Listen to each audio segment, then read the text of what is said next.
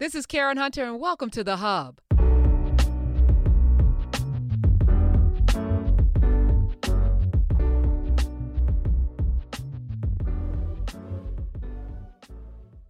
Good everything. Hi, Dr. Carr. Hey, everyone. That's a Hunter. Good everything. How are you this Labor Day weekend? I forgot that it was a holiday, to be honest with you. I had to take a day off. You're labor. I'm like, Monday, we're not coming in on Monday. What? Why not? When your head is down and you're doing the work, it's like every day is like the next day because it's a joy. You love what you do. Can we, I was thinking this week about my ancestors who didn't have a choice but to get up. We are our ancestors. I didn't even know you had that on. I know, see, that's what I'm saying. They hear all the time. You were thinking about them, huh? I was thinking about not having a choice to get up and what a blessing it is, right. That I wake up without an alarm clock. I do the things, but people would look at it as, you work so much. But it's a joy. Before I came here, Uraeus just sent me something. We've been working on a little something. And it gave me chills because the brilliance of the team that we have, but also like it's a labor of love. You could see the love in the thing that he just sent me. And I was like, this is what it is all about. I could almost well up just thinking about the team and how much gratitude there is to be in a space where you get to imagine and we get to make mistakes because a lot of, I've made a lot of mistakes trying to figure out where we go next. But even that, my ancestors didn't have a choice. They had to be precise and do exactly what was told or else. And without the threat of the lash or the threat of death, the greatness that we can create. And we created a lot of greatness and we evolved in a generation because of the lash and the torture and the just the horrors and trauma, but we can also create in love. And so I'm just full because we sit here and I get to be with you on a Saturday. Most people are like, I got to work on a Saturday. Well, I'm like, oh, I got up this one. I was like, what's Carl going to talk about? I don't even know what we're going to talk about today, but I can't wait. That's what all we got to do, the same thing. This is the work. I also got to meet one of your students this week, and not technically. So Jewel, so she's in tech. Anyway, I probably shouldn't talk about her too much. That's all right, you put her name. That's all right, and that's cool. I'm sure she looked. Wow, where would you? So Jewel Burks Solomon. Oh, yeah. Okay, yeah. So she's a brilliant genius. Tech person who's out there funding Black folk businesses, right? Which is incredible. But she's a Nubian. Yeah. So, yeah. And so she was like, behind the scenes, we were talking. I went to Howard. I said, you took Dr. Carr? She said, everyone took Dr. Carr, but I couldn't get into class. So I ordered, I do what everyone does. Or I just showed up. And I sat in class. So you got people that don't have credit for having taken your class. And then I think about Nubians, right? And narrative. And people take your class. We don't get college credit, but oh my goodness, is it enriching? So she spoke a thing that we all, really appreciate and understand that you can be in somebody's class and not get credit. And what's credit for anyway? You know what? Now, all right, y'all. Again, week after week, we have never gone through a run of show, never gone through an outline. Today, once again, just like all the other weeks, and different at the same time. Watch what happens in this conversation. Say that again, Prof. What do you mean? What did you say? Did you don't get credit? You say college credit? What is credit? What is credit? Is the question, right? What is credit? Okay, y'all heard us, right? We did not discuss this. What is credit? What is credit, Professor Hunter? I started back teaching this semester. I'm like. The school year is back in swing, baby. Come on, Professor Hunter. And I'm having this conversation with them because I on my payroll more than 30 people. Woo. I don't know whether they have a degree or not. All of them, and I've never asked for a degree. All I know is the people that work with us, they do a thing, and they do a thing that's valuable. They do a thing, and I don't know whether they have a degree or not. It doesn't matter. Now, I said, that ain't going to work in corporate America, so y'all better get your damn degree. And don't stay in here no 7-8 years fumbling around talking about changing majors, because it really don't, nobody's ever asked me for my major, my GPA, my minor. You spending extra money for what? Unless you're in the sciences, you're an engineer or something specific where you need to know, get out quickly and get out into the workplace and find yourself. But no one's ever asked, you know, do you have a degree? No. I don't ask that question. Can you do the job? Can you do the job? Can you do the job? This is the listen. And in terms of, I mean, just on terms of narrative in Nubia, I came to class Tuesday, my Education in Black America class. And we had this wide ranging conversation about a number of things. We're prepping them now because next week we start James Anderson's book, The Education of Blacks in the South. And after class, this sister came up and said, I just retired from many years. We're in the same age range, from the Detroit Public Schools as a teacher, as a high school counselor. And I know she won't mind because Lisa Tompkins is her name. Lifelong teacher in the Detroit Public Schools and high school counselor. She's a Nubian, probably here now. She said, I just came by because I retired. I spent the last few days on the East Coast catching up with my babies because her students are all over, high school students. And she said, I'm coming up here to be in class in person with you. I said, oh, wow. I said, if I had known you were here, I would have asked you to jump in this conversation we were having about quality of high school education. I was kind of, you would have been perfect. I said, you must come back. So, you know, she went up to San Cover to get something to eat. I had to go downtown to Martin Luther King Library for something. And so we parted company, took a couple pictures of this beautiful thing to see her.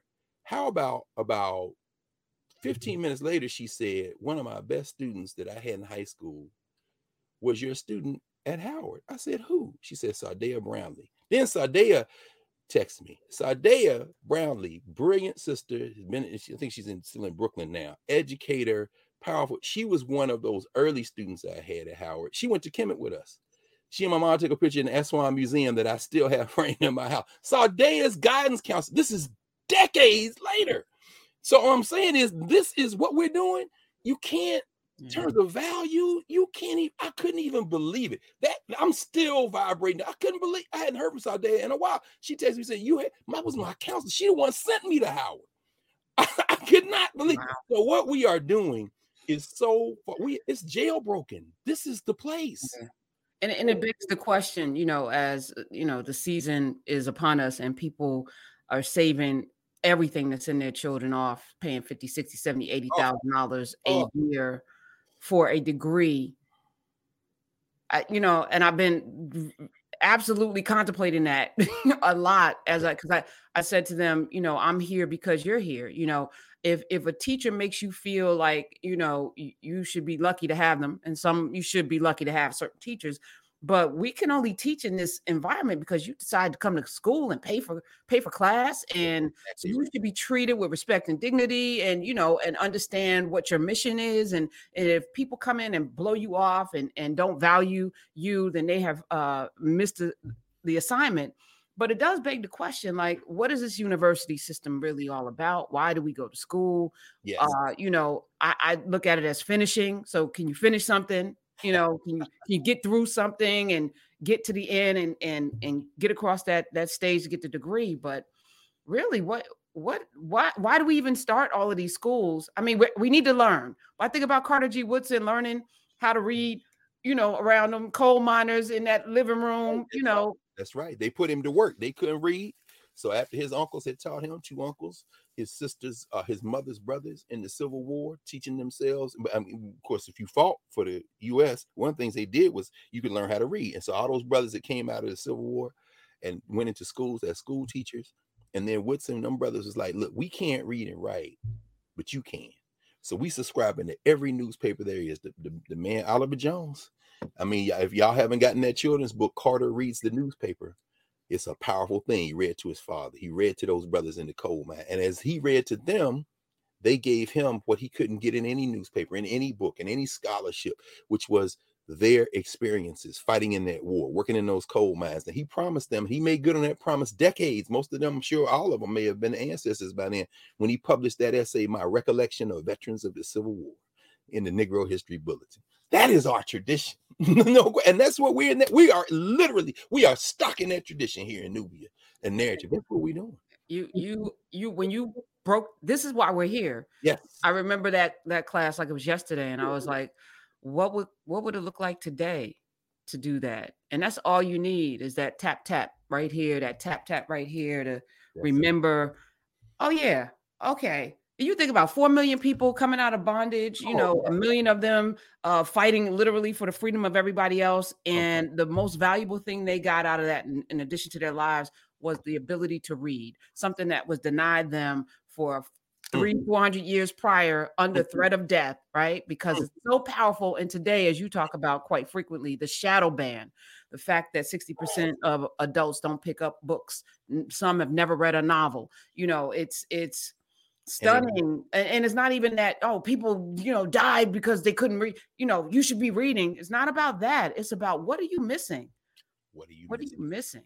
How has this social structure so reordered our lives so that the slow work of reading, the deep work of thinking, from the descendants of the people that created the letters. I'm just reading, somebody sent an article. I think it was Muriel Balla, who was a member of the Comedic Institute in Chicago. She emailed us a copy of a recent newsletter from a scholar who's been one of the many people trying to trace the origins of the alphabet. And the general consensus is that at the foundation of the 26 characters we use, of course, is the Egyptian. Not a direct descendant in the sense that they didn't use the Phoenicians and others did not use the sound and sense values of Meta-Nature, but what they did was borrow the symbols. And so this scholar was talking, and we were going back and forth, and he mentioned a book, and I asked on the chain, had anybody read it? And of course, I should have known the great Joseph Ben Levi out of Chicago, who is a linguist and a scholar. He had said, yeah, I read the book and I talked to the author. My point is that at the back of all of this literacy is African people. So for us to have been interrupted in our intellectual work by this last several hundred years, which is a blip in human history and human memory, but then to acquire in an alien literacy, the capacity to read and write in that foreign tongue, and then use it to recover our memory. We're still taking our baby steps toward that full recovery. But as you say, fighting our way out for our physical liberation was essential. And you sound just like Du Bois when you said that. 4 million, of course. And then having done that, and while doing that, we now fight the deeper fight, which is to recover our memory. And that's not just for us, that's for humanity. We have something to say to the world, as Du Bois said in his speech to Conservation of Races, given right here in DC. We have something to say to the world. We're not trying to conserve ourselves as people and a people just for us. Just for us. We're at a moment now, front page of today's New York Times, America's using up its groundwater like there's no tomorrow. They're saying, look, we got to come up with some different solutions.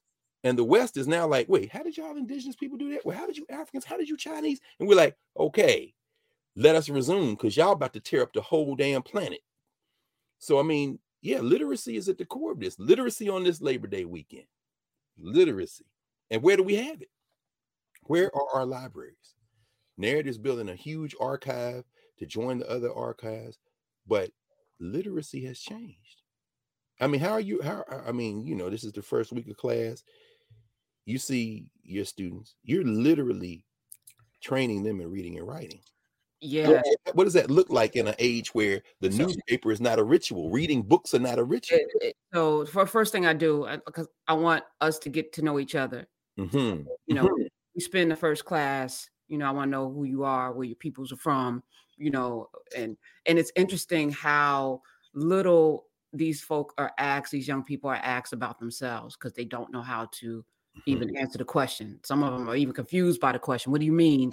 I'm like, I'll call on them and then they repeat their name. I was like, I know it's your name. I just called your name. You don't have to repeat your name. We know who you are. I just said who you are. Let's go. Who are you? Who are you really? And it's like that question stuns them. But then I ask, what are you reading? What are you reading? That's my other question. What are you reading? And Dr. Carr, there was only two students One of them actually had a book with her because she said, while I was waiting, I just found out. I said, where'd you find this book? She said it was recommended. I was in Barnes and Noble. And shout out to Barnes and Noble for their reclamation of the actual, you know, power of what a bookstore should be. Mm-hmm. The new CEO is committed to making it community-based and empowering is why it's coming back, empowering the people who work in the store, because those folk that work in Barnes and Nobles are bookophiles. These are folk that read and they know what is good. They're not no longer a slave to the corporate interests with the incap. They divorce themselves from that, which I love. So she said she was in Barnes and Noble. She got a recommendation. And so one out of two classes held up a book. The rest of them, if it's not for class, and even then it's like, class. And these are media young people who don't even read the newspaper. I would say especially media folk, because it's the devices. That's why everybody's a journalist. I mean, that's what makes the genius and brilliance of Mike Harriet so impressive, in the sense that he has mastered that social media form while remaining true to the old school journalism form. I mean, his series of tweets, and I don't know what X is, his series of tweets on Jacksonville just this week was just brilliant, breaking that down. But these young people don't have that grounding. Of course, Mike homeschooled at the house and then goes on school, but these young people don't have a culture of print literacy. It's digital literacy, and it's been creeping up on us for 20, well, longer than that, years. And you know what's crazy? That was the plan. Of course it was. So you make it illegal to teach Africans to read because, once they read, like Frederick Douglass was like, hey, wait a minute. I'm not supposed to be in bondage. I'm out of here. Once we learn, you look around and you go, oh, what? This is not adding up. Your brain gets activated. They knew that. And now we're at a place where we willfully don't do it.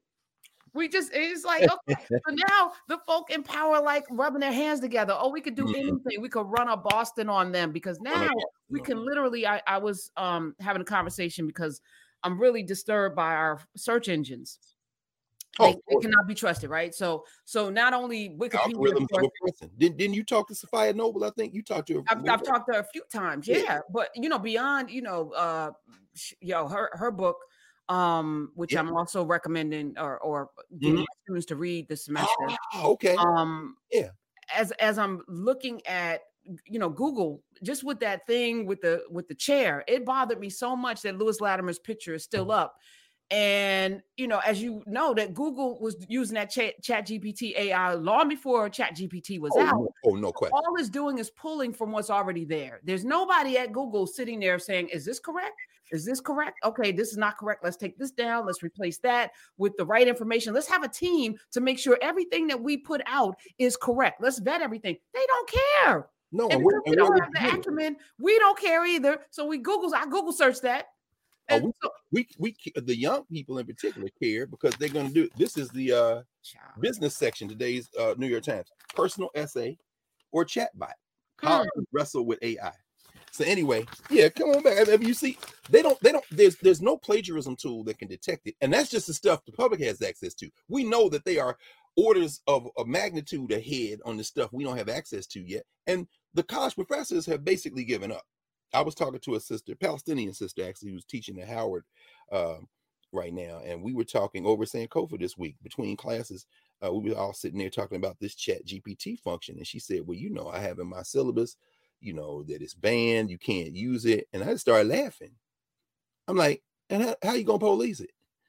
The Ivy League, for example, there are a couple of schools. I forget which one. It might be Yale, that they have hired a team of retired teachers and professors to read the admissions essays to try to spot with human eyes, because they have read so many over the years. Like they're saying things like, if you see in the final paragraph of the high school application essay, in conclusion, okay, that's a key. I mean, but in other words, it ain't the software that can catch it.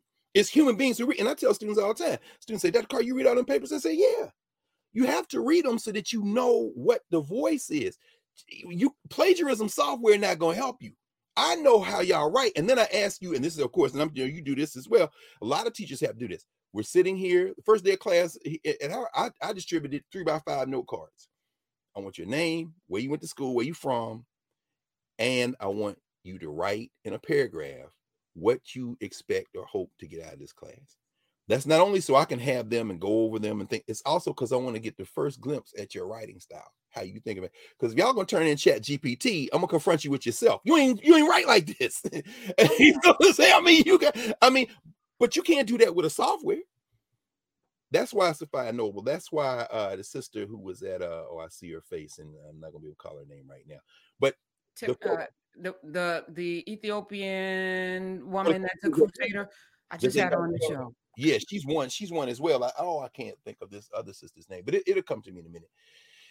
And again, this is where memory becomes, I think it was Darius in the chat, and Nubia just said, does reading the Nubia chat count? All reading counts, but the question is long form reading, the kind of reading where you have to sit with a phrase. When you're reading Toni Morrison or Ralph Ellison, when you're reading Chinua Achebe or Buchi Emeche, when you're reading not only those novelists, but the poets, when you're reading Baraka or Maya Angelou or wrestling with something that Haki Maaboudi or Sonia Sanchez has written, you know, last night, and we'll talk about this in a minute, when I was with the students that were in the humanities, social sciences, and the natural sciences that we had summer school with this summer, they reported to us about their trip to Ghana. We'll talk about that in a minute. One of the young brothers was like, Dr. Carr, I need some more book recommendations. Okay. Well, what you reading right now? Same question you asked. He said, I'm reading The Souls of Black Folk. I saw you wrestling with that Du Bois. And this is what this young brother said, 18 years old. He said, he writes so beautifully. I said, because that's 19th century prose. Y'all not used to that 19th century prose. You know, you used to that, you know, future prose. I didn't do something. No. When you read a sentence like the Negro marched out of slavery, stood briefly for a moment into the sun and marched back into slavery. That's poetry. You know what I'm saying? You got to think about that. It's different than, you know, Yeah. I don't blame those kids because they didn't get it. And we have to do something about that. Well, I even had to stop myself because I'm a do freak. So it's like, all right, I did read this book. Check. Mm-hmm. And in my big age, I'm now really settling with reading books, in particular, novels you should finish. But like you got me reading now American Prometheus because you were talking about the Oppenheimer movie. So I'm like, I got the book. Come on. I'm not gonna watch the movie, but even Maladoma Somme or Radical Equations, you know, you sit, you read, it's like the Bible. You don't read the Bible, put it down, and it's like I'm done. You keep going back. It's the journey of reading, not the destination. Now, novels, finish them. Where the crawdads lid, boom. Toni Morrison, no. The certain novelists, though, you're going to have to go back to because they are adding things to your life as you grow. Come on. You know, so it's the journey and it's okay to go back. And I think, you know, even if you only have 10 books in your life that you read over and over again until you become, you know, and I think The Coming should be one of them that you keep going back to as you grow. Yes. But, you know, what you read at 18, you could read it at 20. You could read it at 30, you could read it at 40 and have a different experience with that same book. And I think we don't teach that either. We teach book, close, next chapter, next book, next, you know, like it's like that's so American, so European, so colonizing, you know, as if things can be finished. Nothing's ever finished. It's a cycle, right? So we just gotta finished. And I'm so glad you raised that because and in the context of American Prometheus and shout out to everyone because, you know, when I sat with American Prometheus, it was a long time ago. And so I did not remember. But of course, there were a number of people of African descent who worked and connected to the Manhattan Project, the many who were in Oak Ridge, Tennessee. But a lot of folks, including a lot of folks in Nubia, and maybe somebody in here now, by the way, they're answering your question in the chat. You asked what you're reading. So people are putting their book in the chat. Oh, of course. And so I'm trying to multitask. Let me jump into that right now. Go ahead, keep talking. People were mentioning J. Ernest Wilkins. J. Ernest Wilkins, who was the youngest student ever admitted to the University of Chicago of African descent, got his PhD at 19. And he worked on the Manhattan Project. He taught as well for a year at Tuskegee. There was Samuel Proctor Massey and Modi Daniel Taylor and William Jacob Knox Jr. Knox was the only black supervisor during the Manhattan Project. So in the movie, you see a glimpse of this black dude out there jumping up and down. I'm thinking that's William Jacob Knox. But the point is that massive text, American Prometheus, will give you details that you won't get in a movie. You can't get in a movie. You can be moving image literate. I remember working for a school district many years ago. I gave a talk for teachers and administrators called Hip Hope, which was, you know, trying to come up with a catchy title to get people engaged around the question of literacy. And we started talking about the question of literacy in a society where, as I said at the time, this was the year 2000, 1999 or 2000. And one of the points I raised was that we are at a moment when moving image literacy and digital literacy, which are not the same thing, but under the broad category of digital literacy, moving image literacy, not under the actually movies, you know, moving images of any form, including digitally produced, are supplanting print literacy. And at these moments of inflection, in fact, I referred to Walter Ong's famous book, Orality and Literacy, where he talks about the shift from mouth to ear forms of communication to print literacy in Europe and how it shifted the power dynamic. Of course, that's one of the reasons the church emerged as such a powerful force. It isn't just about faith and belief, the Christian church, that is. It's also about who had the capacity to read and write. And out of that shift came the institutions that we have today. One of the things that I have my law students read the first or second week of class is the introduction to Brundage's, James Brundage's book, Medieval Origins of the Legal Profession. And it talks about how the ecclesiastical courts of the 12th and 13th centuries, the church courts, led to the secular courts, the civil courts, which tried to revive some things from Roman law, but ultimately emptied into what we now call the Western legal profession. And how you think about that, a lot that's based on literacy, the literacy of the church. Why were church officials considered more influential? It wasn't just because they were men of the cloth, white men of the cloth in those monastic robes that we still somehow haven't freed ourselves from, still walking around in May and June, hot as hell under these robes, as if we some kind of monks out of Europe. Again, we got to break the chain, as Jacob Carruthers would say. But it's also because they were literate. And ultimately, the legal profession, the proctors,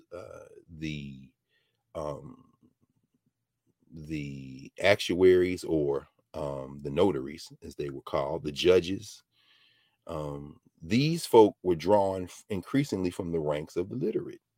And of course, out of that same system emerges the university system that we're in. The vast majority of people couldn't read or write in Europe. And the literate traditions, this becomes a very important conversation for us to have, because we're at another inflection point. We're in the inflection point. We're in the movement into another form of literacy. And the question is, how does that shape society? And so we'll come back around to that in a minute. I mean, here we are on Labor Day weekend.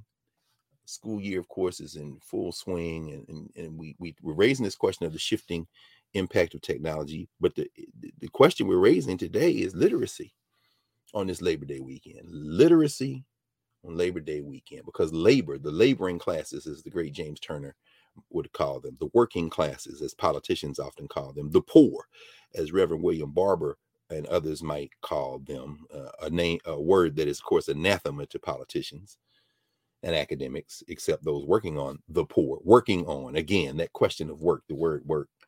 This is a context that, you know, is a problem for us. I mean, today's New York Times, again, has an article that says U.S. job market cools to status before pandemic. The United States labor market is starting to look a lot like its old self, the one that existed before the pandemic. The unemployment rate is likelier to rise. Fed rates likelier to rise, with 3.8% in unemployment. And it isn't just that people don't have jobs. People are underemployed, or people are fully or overemployed and not at a living wage. I was having that conversation yesterday with our sister, who's probably here this morning.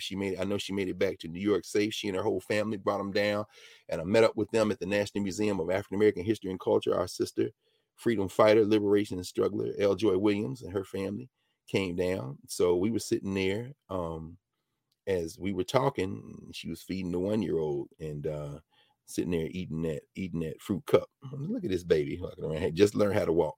And she was talking about living wage. And what does it mean to work full time and still qualify for benefits that with people who are unemployed qualify because you don't make enough money? It's a very powerful witness to bear. But we're at that moment. So here we are on Labor Day weekend. We know Labor Day in the United States of America for those many folk and growing in Nubia Nation. And of course, when you see it on YouTube, folks who are not yet in our space or not in our space in this side of it, we know that it's a federal holiday here in the United States, but you know, it started with labor activists. And we talked about that, of course. And if you go back in the in-class archives, you can see the conversation that we had on it. And, you know, start with the labor unions. And then, of course, as people organized, it then moved to the cities. You had municipal ordinances that were passed in the 19th century, 1885, 1886. You see these ordinances passed in some places. And then at the state level, New York passed a bill. And then Oregon passed a bill. And that bill was signed into law before New York. So the first Labor Day at the state level was February 1887. And then four more states that year acknowledged Labor Day as a state holiday. Colorado, Massachusetts, New Jersey, New York, of course, that had introduced the bill first, they passed the laws. And then by the end of that decade, you get other states, Colorado, Nebraska, Pennsylvania passed those laws. And then 23 more states in the 1890s. And by 1894, July, Congress passes a bill establishing Labor Day as a holiday. Now, what does capital do? What do the owners do? Well, here we are in 2023. And you know the biggest thing about Labor Day, other than using up your gasoline, going up and down the highway on the busiest travel day or flying places somewhere to see somebody for a 3-day weekend, you know what the biggest thing about Labor Day is? The sale. Capital said, we're going to bust y'all ass 6 days a week. And on the seventh day, you bring your money back and give it back to us. What the hell just happened? Capitalism is like a spider. The web is growing tighter, as Boots Riley said, and not yet free. The whole point is that Labor Day was a holiday that was started by labor. And what is the purpose of labor? What is the purpose of labor? In the Meta-Netia, one of the words for love, myrrh, is a picture of a backhoe. To love is to labor, as we've talked about many times. You do what you love. In fact, in the book of Tao Tep, the tomb, one of the mastabas that we visited when we were in the Nile Valley, Tao Tep, that Seba'it, that wisdom literature, Tao Tep writes 4,000 years ago, over 4,000, really, 4,300 years ago, writes that, you know, love of a thing strips the person of themselves. So what we are doing here is work. It's labor, but it's love. And as you said, Prof, love is at the center of it. As a young person said last night, I'm going to talk about that again in a second, in their kind of reflections on their trip to Ghana, the 2 weeks we were in Kemet, they were in Ghana. And she said, at the center of all of our work has to be love. She said, that's the thing that struck me as I stood in, it's another 18-year-old, as I stood in the dungeon at Elmina. As I stood in that dungeon where our ancestors were taken out. And we know most of our people weren't taken out of Ghana, but that's not the point. Symbolically and literally for some folk, particularly if you're Jamaican or from the British Caribbean, you might have been on that boat from Ghana, from Cape Coast, from Elmina, from those mines, from those dungeons. She said, you know, I felt my whole self change. I felt like, you know, I know what I wanted to do when I came here, and I know what I want to do, but something changed in me in terms of why I want to do it. I have to do this for my people, and there's a love that animates that. I owe them this. It's not a debt of obligation. We are our ancestors, meaning that our physical existence is the result of an unbroken genealogy of procreation. So if you want to see your parents who are ancestors, look in the mirror, because they made you, just like you made your children, and so forth and so on. So, you know, here on Labor Day, we have to remember that labor created Labor Day. The people created Labor Day in the United States of America. And ultimately, those who live off the people, including those who exploit the people, figured out a way to siphon that. But we have to remember that labor is for purpose. The love of reading, the love of teaching and learning isn't just for the pleasure it gives us. And there's really inestimable pleasure in that work. It's also to make life better. It's also to make life better. I'll never forget, it was Francis Crick or James Watson, maybe Watson. who got the Philadelphia's Medal of Freedom when they used to give it out on July 4th in front of the old Pennsylvania State House, known as Independence Hall, where we broadcast from the back that time, a couple of months ago, back in May. And Crick was standing there. Oh, it was Watson. I think it was Watson was standing there because anyway, we, not important. I don't even think about them cats. But he said something in his acceptance speech. He said that, I think John Street was the mayor, black mayor, draped the medal over his neck. And he's standing there. And there are a lot of black people down there, the mayor, the choir, the park service workers, the superintendent of the region was there. But in the crowd, not many black people, if they weren't related to some of them people I just mentioned. And of course, I go down there with my volume of Frederick Douglass to read What to the Slaves of the 4th of July while I watch this travesty. And so he said something that was very interesting. He said, you know, when you exercise, when you go out and work your body, you get these release of endorphins. It's your body telling you, thank you, because what you're doing is going to keep us around. So therefore, I'm going to reward you with a good feeling. He says it's the same thing with intellectual work. And I never forget that. In fact, I went back and told my Freedom School students what he had said. He said, intellectual work revives your spirit. It expands your mind. And then you create out of that reviving. So that type of intellectual work is very important. And there are many ways to do it, but print-based literacy is a critical way. We invented the writing systems. So here we are on Labor Day. And we also labor so that we can have leisure. We have to have, you know, we have to be able to relax, to allow our minds to expand. So we don't want to work 7 days a week, 24 hours a day, maybe if it's something you love. But even if it's something you love, you need those kind of moves. We hear a lot about self-care now and all that kind of thing, but we're trying to improve ourselves and our communities. Now, Professor Hunter, you asked, you know, what is credit? What is college credit?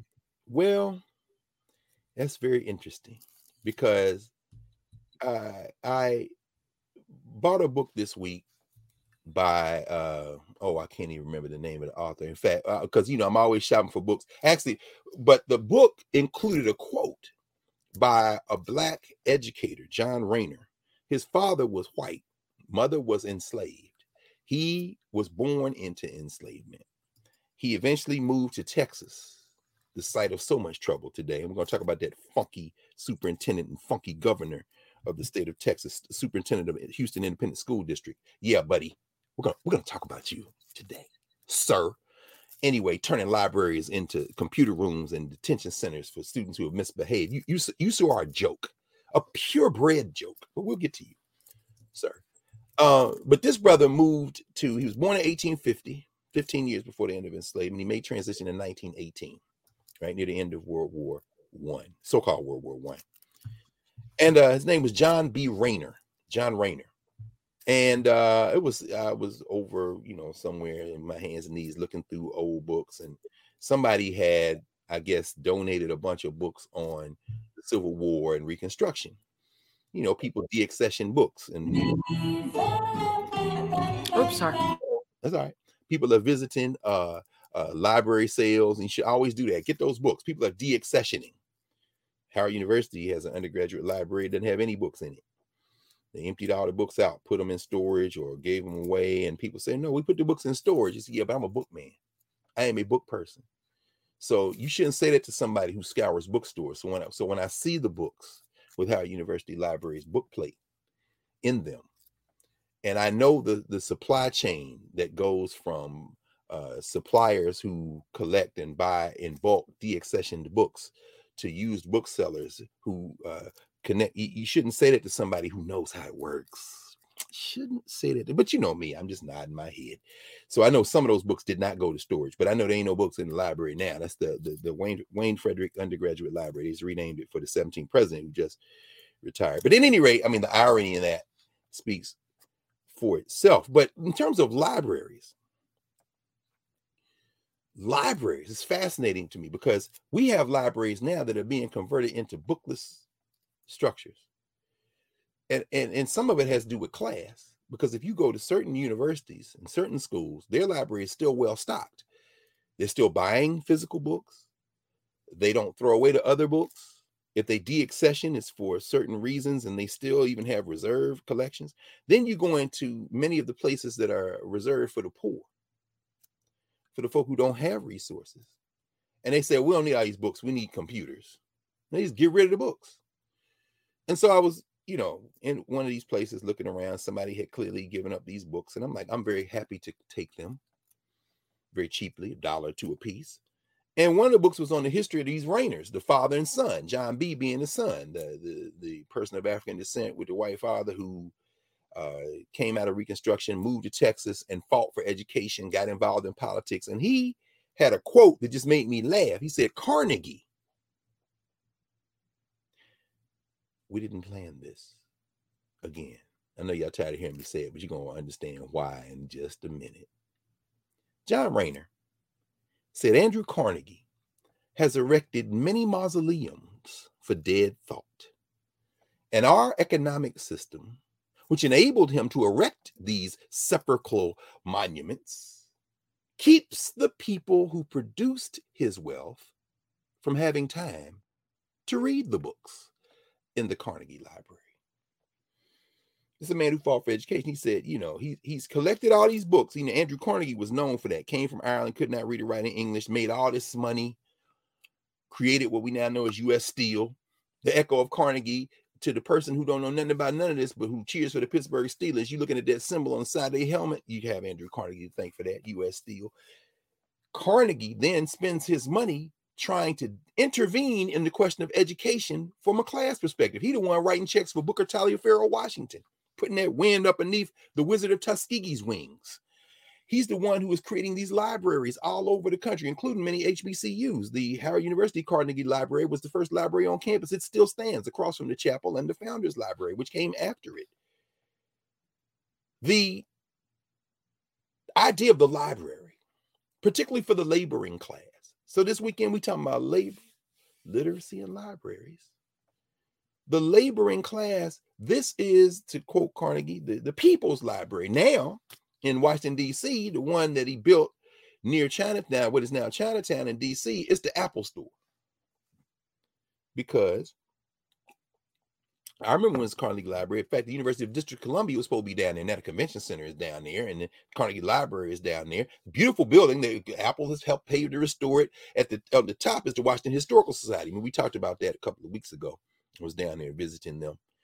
And it's a beautiful building. But again, I walk in there every time I walk in there to go up to the Historical Society or even to go get something like we did before Kemet, to pick up some of these air tags to put in my stuff as we went to Kemet. You know, I see many of my students work for Apple. So I see them down there. And I'm like, how much more beautiful for me would it be to be able to walk into this library building and see all the books and be able to sit with the books, to sit with the tables, to sit like in the great reading room of the New York Public Library, where I've sat many times. Brother Brian Jones, shout out to Brian Jones, who works there and does so much public-facing work. The brother who wrote the Tuskegee Student Uprising, which I recommend highly if you want to read, an excellent book. But, you know, I walk in Brian's building and that reading room and sit there with those lamps, those banker lamps. Cat Adams loves those banker lamps. It's where those green shade lamps and just you are transported. It's intellectual work. You have to slow down. You have to slow down. And so John Raynor said, you know, Carnegie's erected many mausoleums for dead thought. Tongue in cheek, he's saying that. But he says, and our economic system, that very economic system which enabled him to erect these sepulchral monuments, keeps the people, the laboring class, the poor, the working class, keeps the people who produced his wealth. Because he didn't produce his wealth, people working for him did, from having time to read the books in the Carnegie Library. But Andrew Carnegie disrupted education. His idea in planning those libraries was, I want more people other than the elite to get education. Because, you know, education transforms. What we're doing at Narrative, what we're doing at Nubia, having jailbroken the university, black, white, or otherwise, because everybody can come here. Having this public-facing moment here, YouTube folks are watching, people coming all over. You never know. I mean, every day I'm meeting more and more people who are in our conversation. It's jailbroken. You know my phrase. I love give it away. We can't. I mean, you know, we got to have enough resources to continue to expand and build the platform, and then we also have space where you know you just give it away. You have the thing as people come, and it's okay. Yes, yes, yes. Carnegie wanted to disrupt it, but you know, college credit. Professor Hunter, you take me back. You take me back to a conversation I had with principals high school administrators, superintendents from around the state of Pennsylvania. I took a trip with my old boss, Cassandra Watson Jones, Dr. Cassandra Jones, beautiful sister, brilliant sister. You talk about work ethic. Philly born and raised, she, her husband, their children. Remember when her son went off to North Carolina A&T, Aggie Pride. She was so happy. Cassandra Jones ended up being the deputy superintendent of schools in Philadelphia and also in superintendent of schools in Baltimore. And I worked for her. I was her assistant. For a couple of years, I worked for the School District of Philadelphia directly before I continued to work, but then came to Howard to teach. And I got such an apprenticeship with this sister who started as a school teacher and who continued to move through the ranks until she became senior administrator in a couple of school districts. She continues to work in education administration. And like so many Black women around the United States of America, for those of you not in the U.S. who are educators, they are master teachers. Cassandra Jones, one of the things she taught for years before she went back and got her doctorate at Temple University in North Philly, right there at Benjamin Franklin High School, she was health science and phys ed teacher. And she had that ethic. I mean, she work out and then she'd be at work by the time I get there, 7:30, 8 o'clock. Cassandra been there a couple of hours. And she was many times the last one out the building. Even when we worked late, Cassandra's still there working.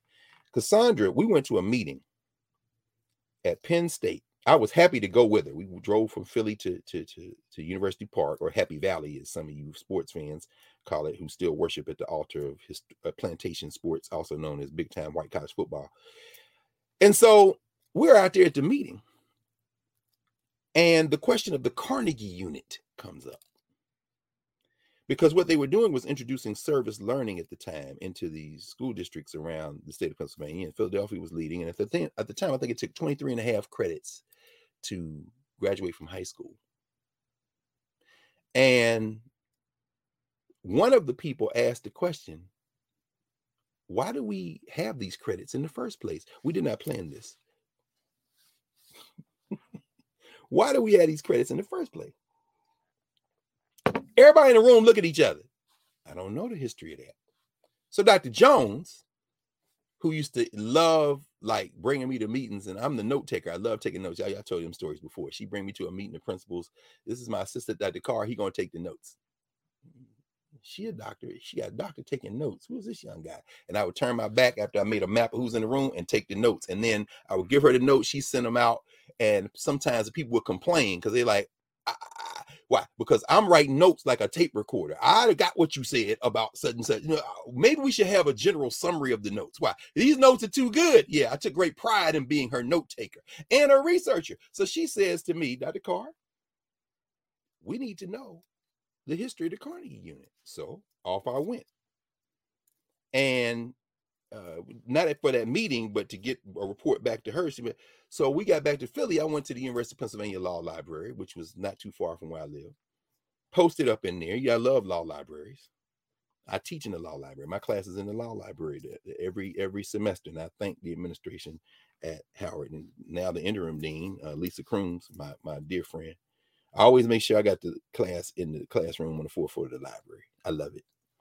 So I'm in the law library, so I'm looking up the Pennsylvania state statute. I'm looking up the other states.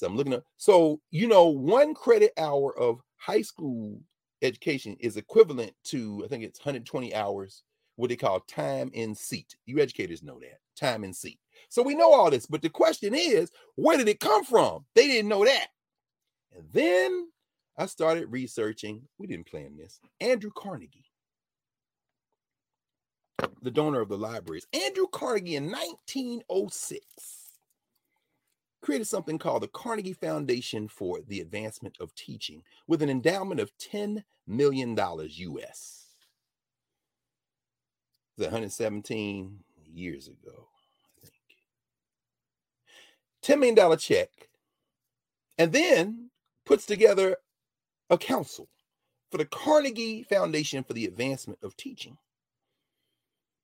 That council was chaired by Charles Eliot, the president of Harvard. So Carnegie, who came to the United States, couldn't read or write, made all this money off the labor of people who didn't have time to read the books in the libraries that he created ostensibly to make education available to all, self-education, now decides I'm going to intervene in college education. He gives this $10 million check to Elliot and his boys to set up a retirement fund for who?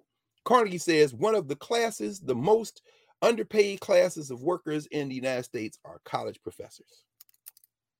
It's a true story. When I came back and told Cassandra this, Cassandra Jones, one of the most serious people I know, hardworking, brilliant sister. Also, and she a hell of a choir director too, church in North Philly. Anyway, but Reverend Waller, that was her other passion. Music is her other passion, music. But when she laughed, she didn't just laugh a little. Cassandra would laugh till she wept. Footnote, when I took the job at Howard, she was like, okay, we're going to have to keep you on as a consultant because you had to pay your rent. When I told her how much they offered me to come to Howard, she laughed literally until she cried. She said, I couldn't let your mama. She laughed and she cried. The tear, I'll never forget that day. I said, son, I'm going to take this job. She said, how much? I told her, she said, she started crying. She said, I couldn't face your mama if I let you go.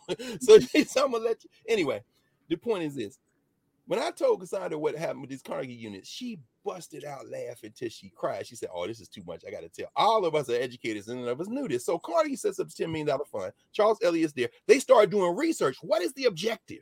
The objective is to open up college to the people, the laboring classes, the working classes. I'm planting these libraries. Carnegie by then is retired. He's giving Booker T. Washington money for Tuskegee, but I want to bust up the Ivy League. I want to bust up these schools because up until then, only about less than 10% of everybody in the United States of America had a high school degree. And of the people who had high school degrees, if you want to go to Harvard or Yale or Brown or Columbia or Penn or, the so-called Ivy League, Dartmouth, your best chance of getting in was to go to one of the feeder schools, Exeter, or, these schools like that, Andover, this kind of thing. And you get your recommendations. And they know you, so they let you in. This is the thing they're trying to bust up now, affirmative action, by talking about getting rid of legacy. So Carnegie ain't got no legacy. Got on the boat, got off the boat, made the money through the labor of other people. But he's like, I'm going to bust this up. So I set up a $10 million fund. I say it's for college professors, a pension fund, retired pension fund. So here, and he puts the president of Harvard in charge of the committee, tells him to research how best to do this. Why? Because it's not enough money for all the college professors in the country. So what does the committee recommend and what does Carnegie adopt? It says to qualify for this fund, you got to work at a school where there are at least 6 professors working full-time only at the university, where that university or college offers 4 years. A 4-year course of study in liberal arts and sciences and/or sciences, and a college or university that only accepts high school students who graduated with 4 years of high school with full education. And here comes the kicker. We did not plan this. They then turned for, well, how do you know a transcript from Kansas City is the same as a transcript from St. Louis or New York City? And now we're going past the private schools and the finishing schools and the boarding schools to the great unwashed schools, and only 10% of the people graduate. How in the hell would you know if you accept somebody? This committee started researching, and they turned to the New York State Board of Regents. And the New York State Board of Regents says a course of study at a high school, a class, counts as a qualified class for us if you do at least 10 weeks of study 5 days a week. And they say in that course of study, you must have a minimum of 5 periods a day. This is where it comes from. It's not a lot. 5 periods a day. And you must have at least 14 minimum hours in your course of study over that year. Okay. But that still don't tell us how you get these credit hours. Well, they said in order to get credit for a course, 1 credit hour equals 120 hours of instruction. That is known as the Carnegie unit. We call it credits. Where did credits come from? Carnegie bribed the universities of the country because the professors weren't getting paid. Now, we got superstar professors now make a lot of money. And you got everybody else who doesn't. including the adjuncts, who make very little money. So you want a retirement fund? Yeah. Well, your school got to meet boom, boom, boom, boom, boom. Okay. And among that is they got to accept these high school transcripts. Now, these colleges weren't doing that. So, well, I know my student. No, hell no. And it's got to be at least 14 credit hours a year. 14 credit hours, yeah, to graduate, period, the floor. And credit hours have to come from 5 days a week instruction and at least 5 periods a day. And the credit hours must equal 120 hours course of study. If you do that, fine. Still, after about 10 years, eight or 9 years, really, that wasn't enough money because the schools started adopting the Carnegie unit. And that's why you got to have college credits. That's how your course, that's where your course schedule came from.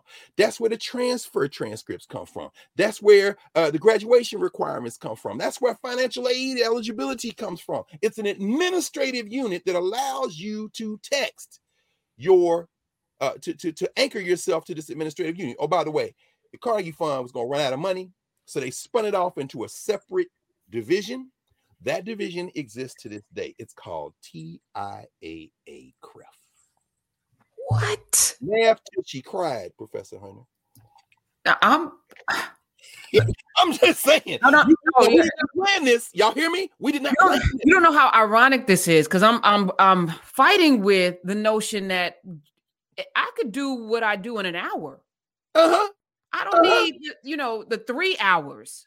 You know what I'm saying? And then you're not taking into account the work that, because the kind of work we both do is outside the classroom. Come on. And so in this system, you don't know the quality of each teacher's hours. Come on. You and I could do something in 30 minutes that may take somebody else 4 hours, whatever. We do it every weekend. That's wild. And I'm thinking they also instituted the first subscription-based model to keep that money coming in, which is, why I always tell my students, the power is in your hands. Tell them that. I give them that day one. Don't let a teacher make you think these teachers making these salaries because you are in these classrooms. There's no salaries without you. That's right. Wow. Isn't that crazy? Isn't that crazy? So we have to jailbreak this. On Labor Day. Because we were talking. Come on. That's what we're doing. On Labor Day week, we did not plan this, y'all. The ancestors make no mistakes. We having this conversation. I was thinking about it because of that book I read, and I remembered that. Oh, by the way, in 2015, the Carnegie Foundation commissioned a study because everybody complaining about what you just said.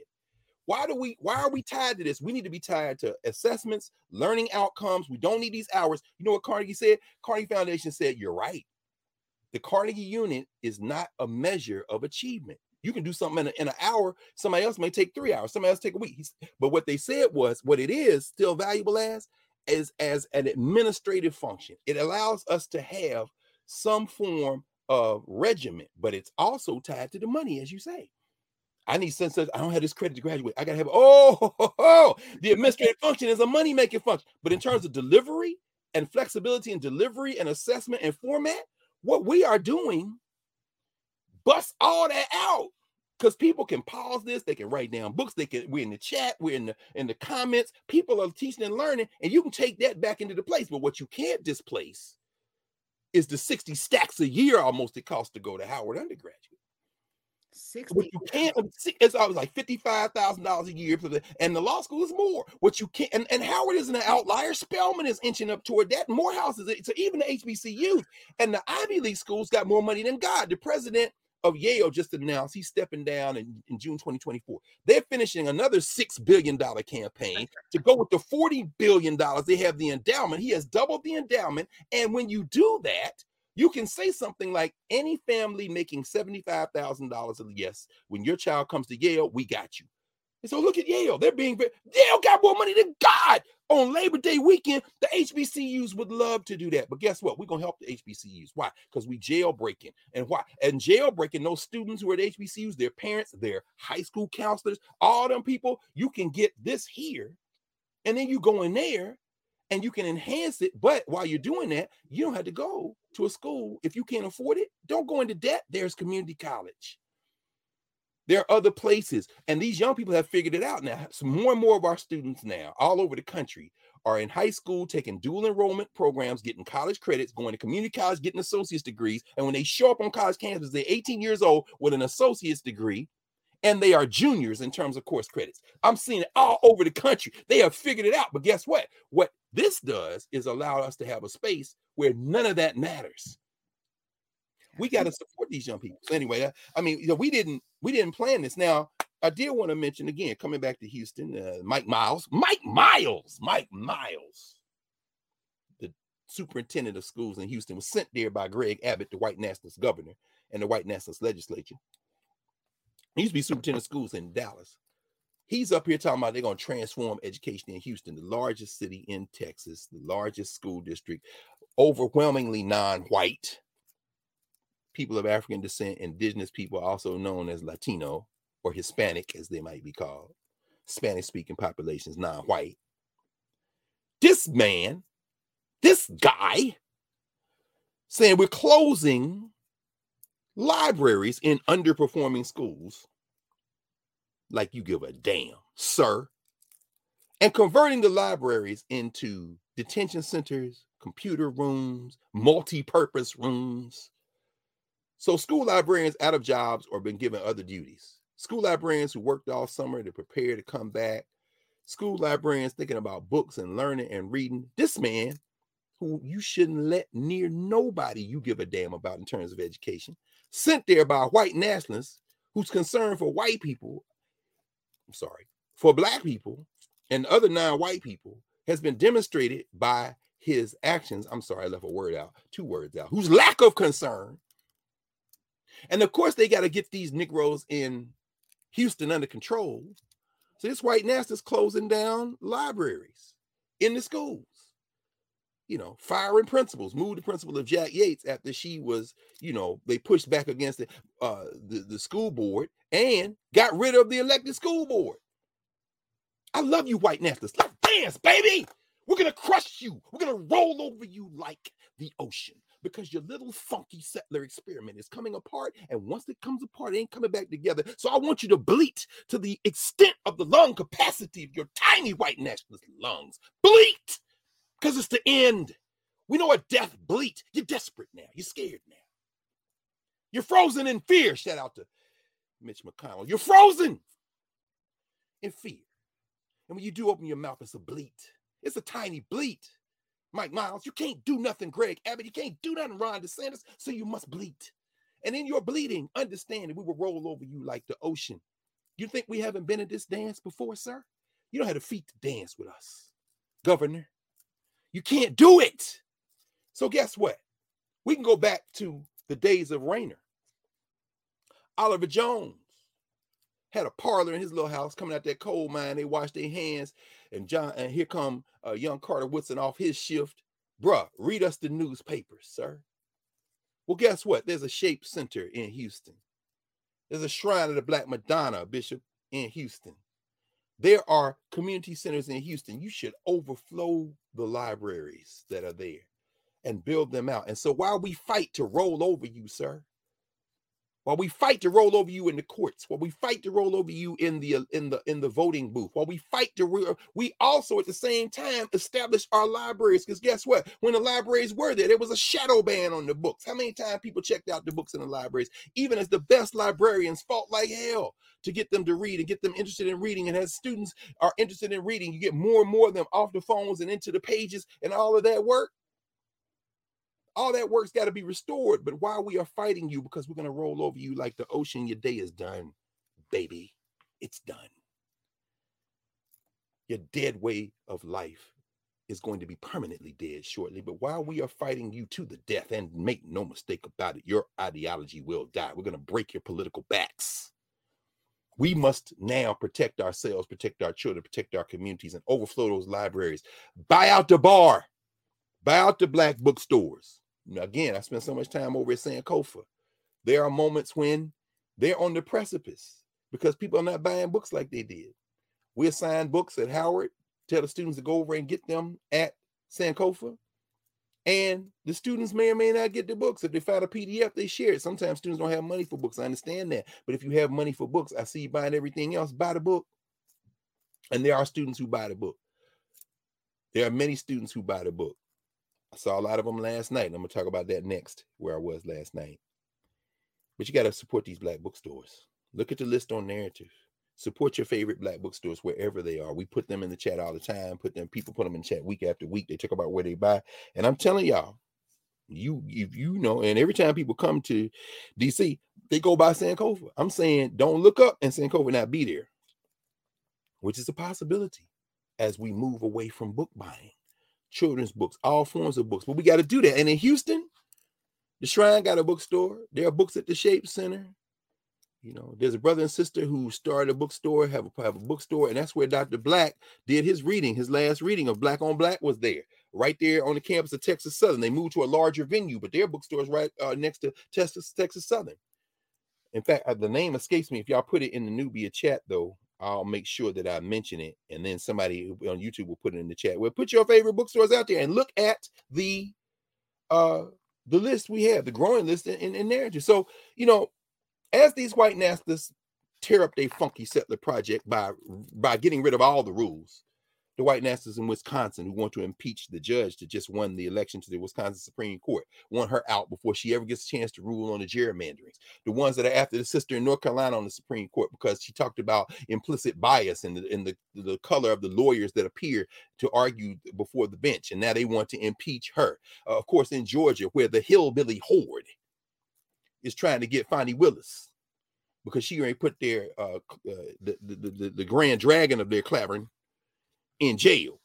And that don't mean that I'm caping for prosecutors all, because of course, you know, it's so funny. I was walking on campus on Wednesday, and young brother had on a Young Thug t-shirt. I said, who was that? Know who it was. Young Thug. Why you got a Young Thug t-shirt on? Because I support Young Thug. I said, and Young Thug got a RICO charge on him. They're trying to seat the jury. They've been trying for a couple of years to get the jury. Saying, Fani Willis is going, yeah, Fani Willis is against hip-hop, young brother from Atlanta. She against hip-hop. She attacking hip-hop. And there's some credibility to that. Because regardless of what Young Thug has or hasn't done or people around him, one thing's for clear. There's a political message that the Fulton County DA has sent in terms of behavior in our community. And it's complicated. It ain't as easy as good and bad. So people rushing toward Donald Trump and saying, I see the law got you. Understand that bad boys, what you gonna do? What you gonna do when they come for you was a TV show. And for years they was chasing you. So don't get so excited about this that you lose perspective. But at any rate, yeah, he's so excited. In fact, that Donald Trump took that mugshot. I'm like, look at this guy. One thing you gotta say about Donald Trump, he know how to sell something. Let's take your picture. Okay, I'm about to make a campaign poster. And he did. Anyway, the point, like, y'all don't know this guy by now. He looking forward to this mugshot. He can ready to make all the money in the world. And y'all gonna make some money too, because you're gonna be out there selling it too. I don't care what you add to it, what you draw around it. This guy is a master. And it's gonna be people, some people vote based on that damn picture. But at any rate, the point I was gonna raise though is that, you know, as these white nationalists move, and they got a new law that goes into effect a month from yesterday, October the 1st, that they have a commission that can remove local district attorneys in Georgia. So the DA, four DAs, including a Republican DA, have gone to court to overturn this law, saying it's unconstitutional, it violates the First Amendment, and it also violates the Georgia state constitution. That's what they're saying, to get it in federal and state court. Fani Willis is not one of the four DAs who has challenged it, but Brian Kemp, the white nationalist governor of Georgia, has said that he hadn't seen she's done anything wrong in any way the commission can do its work, and people are giving him credit. I don't give him no credit. Let's be smart. Can we be smart for just a second? This white nationalist who ran on a campaign of guns, God, and anti-blackness, who stole an election from Stacey Abrams the first time and then overwhelmed her the second time, because again, we somehow think voting don't matter, and not too many of us do. Many of us don't, obviously. We know that it matters. Kemp said, I'm gonna stay out of it. I haven't seen her, she hadn't violated anything. See, oh, Kemp got sent. No, Kemp understands that he appoints the damn commission. Come on now, let's pay attention. These white nationalists won't Fani Willis because she got their grand dragon in her sights. Now they can't stop yet Tish James, and they can't stop Alvin Bragg, but you know they're gonna get this Negro in Georgia if they can. So don't be surprised when they tear it up, though. When they tear it up, baby, we ain't gonna. It's over now. It's over now, as Luther Vandross might say, it's over now. Yes, it's over now. And what we have to do is, while we are fighting in the political front, in the social structure formations, we have to build out of our governance formation in these places. We got to put some libraries together for our babies. We got to enhance the libraries that exist already at the community centers, at the schools. We can do that. We must do that. We ain't Moms for Liberty. We're not a white nationalist front. We are African people. We invented reading and writing, and we can do that. So our institutions, our work is at the institutional level. Our individuals must become institutions. Again, labor. So as I said yesterday, I went down to meet L. Joy and her family. They were in town, and we were at the museum. And, of course, I'm looking for them. So I'm texting her. I said, you know what? I'll meet you this afternoon. I'll meet y'all. In fact, shout out to her 8-year-old. Her 8-year-old, that's why she had texted me the day before and said, my 8-year-old wants to know, are we going to see Dr. Carr? Well, now I got to come down there. The baby then said, I got to come to the museum. So whatever else I was doing, I got to move that down later in the day. I got to get down here. This child and said, we going to see Dr. Carr. Yeah, all right, I'm coming. Little London. Exactly. Come on. She is a grown woman. You know how... You know how I found them? I'm up on the second level from the basement, and this child singing a freedom song in the middle of the floor. No.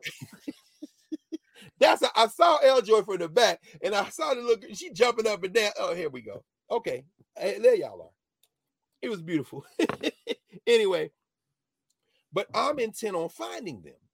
And those of you who live in the DMV know that, you know, say, well, you gotta get tickets to go to the museum. You know, I know all the people at the museum, the director, the previous director, my dear friend Kinshasa Conwell, who just retired. So I could go to the museum anytime I want if I just let them know, but I've never once asked them for tickets. Why? Because I live in the DMV, which means every day at 8:15, they release day of tickets. And if you go on the websites quick enough, you can get tickets. So I went on, got a ticket, you know, around in the little afternoon. So I'm going to meet y'all down there. So I'm down there to find them first. And I experienced something that I've never experienced, that with that level of purity. Going in and find L. Joy and the fam. Because I experience this every time, but because I was looking for them, I was focusing on the people exclusively, not the exhibits. I've been in there so many times. I mean, I could be a docent at this point. I mean, I know where everything is. But so as I'm going through, beginning the basement, coming through, thinking that's the way they went. Because later she said, I was learning, how's he going to find us? I said, I'm in this building all the time. I'm just going to focus on the people. What I recognized at that moment on this Labor Day weekend is that the institution at the museums, the institutions at the universities, I had this conversation with my students in my Black Aesthetics class on Thursday.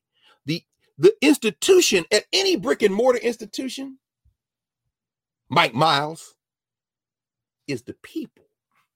You can create a resource room and clear out the library, but you didn't get rid of the librarian mentality in the students, you agent of chaos, sir. It's the people. It's the people. You can get rid of the principal of Jack Yates, but you can't get rid of the spirit of Jack Yates, who came out of enslavement in North Carolina when several other brothers put the money together to buy the Emancipation Park that abuts Jack Yates High School and had the first Juneteenth celebration in Houston. Sir, we will roll over you like the ocean. With your tiny mentality, with your white supremacists and white now, there's a black man. We'll roll over you. And so I'm looking for L. Joy and them, and I'm looking at the people to see where I can find them. And as I'm going through, I realize again, but this time more purely than any other time I've been down there over the years, from the beginning, from before the building was built. When I stood there with Kinshasa, as she was there with the brother who supervised lowering that train that they go into down the bottom in the second level into the foundation of the building before they built the rest of it, because too big to put in there once you got the building built. So I've been down there since they broke ground for the place. I'm saying, but this time, and just focusing on the people, I realized immediately, which means now when I go, I'm really going to do this a lot more. It's the people. It's the shirts they're wearing. It's the pride they're having. It's the conversations they're having. I wrote that for Ebony Magazine when they were still in the print editions, when at the opening of the museum. When you go to the space, the institutions are the people. It's the elders. At that moment, looking for her baby stroller, I didn't recognize before yesterday how many baby strollers be in there. These baby strollers. And I realized they're always here. Wheelchairs for elders, baby strollers. But I see the wheelchair, I forgot, but then the baby, I oh, these baby strollers. These are black people going into the cafeteria. The 1 year just learned how to walk. So she walking around and she walks and makes a turn and lays her hands on the thigh of this sister. She and her husband sitting there eating lunch. That's all. You introducing yourself. No, she's like, hey, baby. And in that moment, right, everybody black in this building is family. This is what happened when we convene. This child is safe in this room. Well, because you know we keep an eye on her, making sure she's safe. Why? Because these black people here for the same reason that her people brought her here. And so our people are the institutions. On a Labor Day weekend, let us never lose sight of the fact that it's not the department stores, it's not the online sales, it's not the digital platforms that make Labor Day. It is the people's labor that creates the value. And that the college credit or the high school credit or the elementary school or middle school credit, junior high school credit, those credits are not stacked by administrators. They are stacked by the teaching and learning process. That a test should be an interruption in your study schedule. You ought to be able to fill out a test the way you write your name on a job application. I didn't have to think about it. I'm studying all the time. I come out of this, so I take this history class. I knew that already. Let me just fill this out. You want to score? I can get that score easily. When we make it about the process, we lose sight of the fact that the credit is in the substance, and the people populate a museum. If that museum was full of cornflake boxes and black people were still coming down there, it would be still a place where you could learn much more from the living institutions of the elders walking around and the things they congeal around. I asked them, I said, y'all went down to see Emmett Till's casket? Yeah. I said, in many ways, that's the spiritual center of this building. And you hear the people, you hear the conversation, and they're standing there in front of the casket. Then they walk outside and you hear them, you know, I remember when such and such. Yeah, you know, my auntie used to tell me, or I was 7 years old when Emmett Till was killed. You know I mean, and then you hear things that just blow your mind. I was at the March on Washington. Whoa, I'm ear hustling. I'm not going to interrupt y'all. Why? I'm at the museum. What? The building? No, the people. You are the museum at this point. You are the archive. I'm listening to this living archive. Again, the question of the people. So last night, other thing it means is every time you go to a library, every time you go to a museum, every time you go to a barbershop or beauty parlor, every time you go to a place where we are convened, it's a new place.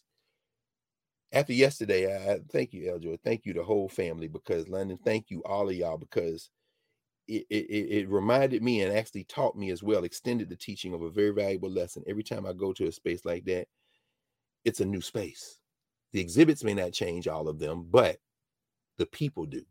And so it's a new experience every time. And shout out to the Nubians and to the folks in Narrative and to the folks who are with us on the weekends, because more and more I can't go nowhere in the country, certainly not in the DMV where I don't see people all the time, including as I'm coming through the scanner yesterday, going into the museum, the brother who was supervising the shift change. And then I went to the National Gallery of Art and another brother. He said, oh yeah, man, this is what I'm talking about. These are our people. And you know, those workforces are almost all black at the museums. So last night, came back to campus on a Friday night for the first time in so many years, but it's September the 1st, new year, new day, new administration. I do something I used to do for many years. 23 years I've been at Howard. You know, 2/3 of that time, you know, pretty smooth sailing. And the last third has been a real inspiration, and I'm grateful, because it helped us to move our attention to the real issue, which is jailbreaking in university. So thank you so much. So I went there Friday night, last night, because the Carr STEM Scholars, also known as the Bison STEM Scholars, these are students who get four-year scholarships and then help to go on to graduate school, get their doctorates and work in the sciences, across the sciences. And something called the H3SP program, which is the program for students who want to do that in the humanities and the social sciences. They all went to Ghana. So the first couple of weeks of August when we were in Kemet, they were in Ghana. But these were our summer school students. Shout out to my man, Ron Smith, the director of that program, to Tony Wuto, the provost at Howard, good brother. Myself, Mario Beatty, Valethea Watkins, we were there last night because we taught that class. And one by one, they talked about the impact of being in Cape Coast and Elmina, being in Accra, going to the Volta region of Ghana, and going to the place that, you know, you go if you go to Ghana. So the Nkrumah Memorial, Dr. Du Bois's house, W.B. and Shirley Graham Du Bois, and most importantly, the places where our ancestors who were captives were cast into this criminal enterprise of the Western Hemisphere called the United States of America, and its counterparts in the Caribbean, of course, in Canada, cast into enslavement, in other words. And near the end of it's so funny, Ron Smith, who will be 70 this December, I'm not sharing no secrets because he very proudly said that, because after we had been there a couple of hours, you know, and said, these young people, it's Friday night, they may have somewhere to go, Baba. He said, well, I said, but they know protocol. So you got to understand that you the elder. So ain't nobody go to you. Say go. He said, I am the elder. I'll be 70 in December. So I said, yeah, now you got to plan a party for this man. So we all sitting there. But at any rate, he told the story at the end. That's his first trip to Africa. And he said, you know, when I was 9 years old in Baltimore, I went to the library looking for us. Mike Miles, you're finished. Went to the library looking for us. He said, I was young. I didn't want to read anything over 120 pages. You know, I'm looking for it. But I found this little book. And on the cover, it had a picture of somebody I'd never seen before. It's Haile Selassie. He said he had on this military uniform and this hat, and I'll never forget that picture. And I said, one day when I grow up, I'm going to go to Africa and I'm going to meet Haile Selassie. He said, obviously that never happened, but when I was in Ghana with y'all, then he teared up. He said, for me, because the young people had shared, I'm going to share some of the things they talked about in a minute. He said, for me, that was the closing of a circle that began when I was 9 years old in the library. He said, go ahead, bro. You're going to have to repeat what he said because you literally had a Mitch McConnell frozen moment. Okay, how long? He said. Okay, good. And then we didn't hear what you said, and then you came back, and you it was like, what? That's what he said. Let me say it again then, okay. And thank you. Actually, that's good because we're all human, which means we all have ancestors. So I'm sure Mitch McConnell's ancestors, I guess that's about as strong as they are. So great. Anyway, what was that? Around about the same time. Yeah, okay, very good. So shout out to Mitch McConnell's ancestors. I'm sure my ancestors came in behind them, and all of our ancestors say, okay, that's enough, Senator. Anyway, the point is this. So Ron Smith, after the young people have shared, and I'm going to talk about that in a minute, some of the things they talked about in this context of the people being the institutions. But we also need institutions to help the people be able to do what we did, things like we did last night. Ron says, you know, when I was 9 years old, growing up in Baltimore, I went to the library. That's why I said the library, Mike Miles. We're going to roll over you, baby. You can't stop us. We're going to remake you in our image, sir. That black part, because I know one of his parents is Asian, I think Japanese. But it doesn't matter. That Afro-Asian, Bandung world, non-white, we're going to remake you in our image, baby. Mm-hmm. Or not. You can go into retirement, sir. But what you're not going to do is remake us in the image of your white master. No, not Greg Abbott. You're done, baby. You're done. But at any rate, Ron Smith said, I went to the library, 9-year-old in Baltimore, looking for my history. He said, I didn't want to read nothing over 120 pages. You know, but I was in the library. The library. He said, and I saw a book. I spotted a book. It was mostly pictures and, you know, kind of thing. But on the cover was a picture of a guy, a little guy, in a military uniform and a hat. He said, it was Haile Selassie. Haile Selassie, the leader of Ethiopia. Ron Smith said, I read that book and I made a vow. I said, when I grow up, I'm going to Africa and I'm going to meet Haile Selassie. And then he teared up. He said, for you young people, that trip to Ghana was transformative. And like I said, I'm going to talk about some of the things they talked about. He said, but for me, it was the completion of a circle. They'd never been to the continent. He'd be 70 in December. And I sat there listening to that brother, myself, Mario Beatty, we sit there. And we had spoken, that's because we went in 1996 and we talked about our trip. and how important it was and is to connect like that. But when he said that, I mean, that thing just went through me. This is the power of literacy. This is the power of public institutions, people's institutions, like public libraries, the Enoch Pratt Free Library of Baltimore, that system. And of course, the sister who used to run that, who also used to run the children's library at Carter G. Woodson Library in Chicago, of course, is now the librarian of Congress, Carla Hayden. The power of literacy. And that, his brother, is responsible for shepherding these young people to the tune of nearly 50 of them, 40 to 50 every year, combined with the Social Sciences and Humanities program. And it's an honor, as we told him last night, to even teach in that program for these young people. And even more so to be able to be in the space that we have here now, because we deliver the same conversations and have the same instruction quality that we have in there. Differently, of course, but same in terms of value, I think even more. And so, you know, as we told him last night, when we went, I was 31. Mario was in his late 20s.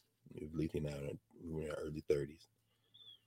You know, we went because elders in the Association for the Study of Classical African Civilizations, Larry and Flagg and Olabisi and all the folks who are Nubians who are in Narrative in Nubia. So our generation, Makeda and Kathy and all of us, our generation, Deb, all of us, you know, they took us in and said, okay, you know, we need you. Reba, Romani, all of us, Mundibo, all of us, they took us in and said, we need you because this is how we win. This is how we restore our full humanity. This is how we get the momentum of memory. This is how we do all of that work. And as we told them last night, most of those people who took us to Ghana with them, we had that big ASCAP conference and then went from Ghana to Egypt for the first time in 1996. They're ancestors now. Jacob Carruthers, Nzinga, Heru, Asa, Grant, Hilliard III, Baba Amankwatia, Bafor Amankwatia II. Their ancestors now, Larry Obadeli Williams. Their ancestors now. And it's our job, all of our job collectively, to get that next generation and pass this on and through. Mike Miles, you're finished, Mike Miles. You're finished, Ronnie D. Santis, sir. That's why they booed your ass in Jacksonville. You're a joke, a human joke. Today's New York Times say you're asking for what, $50 million more because your funky campaign is collapsing in on itself. I don't know if I saw it here. I'm coming back. It's just a little footnote. If I can't find it quickly, I'm gonna move back to the thing. Oh yeah, that damn actor strike is still on. DeSantis super PAC plea. We need $50 million. Good luck. Cornpone cosplay, Yale, Harvard educated, pretending like you a hillbilly like the rest of them, melted into the imaginary funky settler project called whiteness and think you're going to convert that into some political leadership as the world changes in front of your funky Harvard educated eyes. Sir, you're finished. Because we have an unbroken genealogy. And last night, listening to those young people talk about the life-changing moments of being with each other in community. Of visiting what one young sister called a recovering country, not a developing country. She said, Ghana's a I love this to these 18-year-olds and 19-year-olds. She said, it's a recovering country, not a developing country. It's where's it recovering from? You, sir, you, ma'am, you, Moms for Liberty, you. Cameron, whatever your name is in Tennessee, trying to mess with the Justins, you know, you're losing. You're losing. We roll over you like a wave. It's Labor Day weekend, so I wish I could be in Memphis for the Tennessee State game, playing the University of Arkansas Pine Bluff down there after Deion Sanders convinced them to move Jackson State out of a game they've been playing for decades. But that's okay. Deion's in Colorado. Best of luck, coach. I see the TC got them boys playing pretty good down there in Jackson, and you're not there. So, you know, enjoy the Buffs while Jackson State continues to roll. I mean, you know, shout out to South Carolina State too. They took quite a whipping last week, but it's Labor Day weekend, so big time plantation college football is being played in the state of Tennessee, and somewhere in Neyland Stadium at some point, almost 100,000 people are gonna be screaming, "Rocket Top, you'll always be woo, home sweet home to me." Well, guess what? In your little funky legislature in Nashville, we're gonna roll over you too, because you don't seem to remember we rolled over you before. And you ain't got the shock troops you had back in the 19th century. This is the 21st. And last I checked, counting the demographics, all we got to do is organize and mobilize. You, in the meantime, are finished. So while you're doing all that, while you can't raise no money, while you can't do none of the rest of this, these young people were sitting in Ghana and they say, we're not the same, but we're similar. We have similarities and differences, but our similarities outweigh our differences. And listen to these young people talk about the fact, you know, one young man said, you know, we've been told all kind of crazy things about each other. They say, don't go to Africa, blah, blah, blah. And then they tell them we're all about hip hop and crime. And he said something, he said, to a lot of these folk in Ghana, they might think, looking at television, looking at this media stuff, that we are the crime of America. And I thought about it. He didn't mean it this way, but I heard it this way, which I thought was very powerful. I love that phrase. That could be on a t-shirt. We are the crime of America. Not we are the criminals of America. We are the crime of America. Yes, we are. You see us, you see the ongoing criminal enterprise. We shouldn't even be having this conversation in English. But we are, unless you took it as a second or third or fourth language. But we are.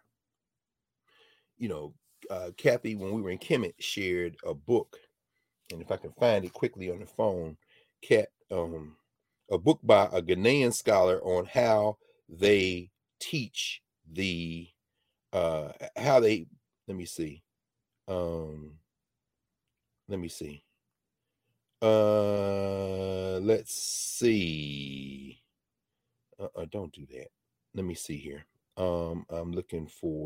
can find it very quickly at just a couple of minutes, because we're gonna close in a second, because I want to be able to find this book. You might not be able to. She probably has a hookup where people can order it, but let me see. Just a second. Another 5 seconds. If I can't do it in 5 seconds, then no, I can't find it. Okay. All right, that's too bad. You know, now I got it like a dog with a bone. Here we go. Arrows of Power.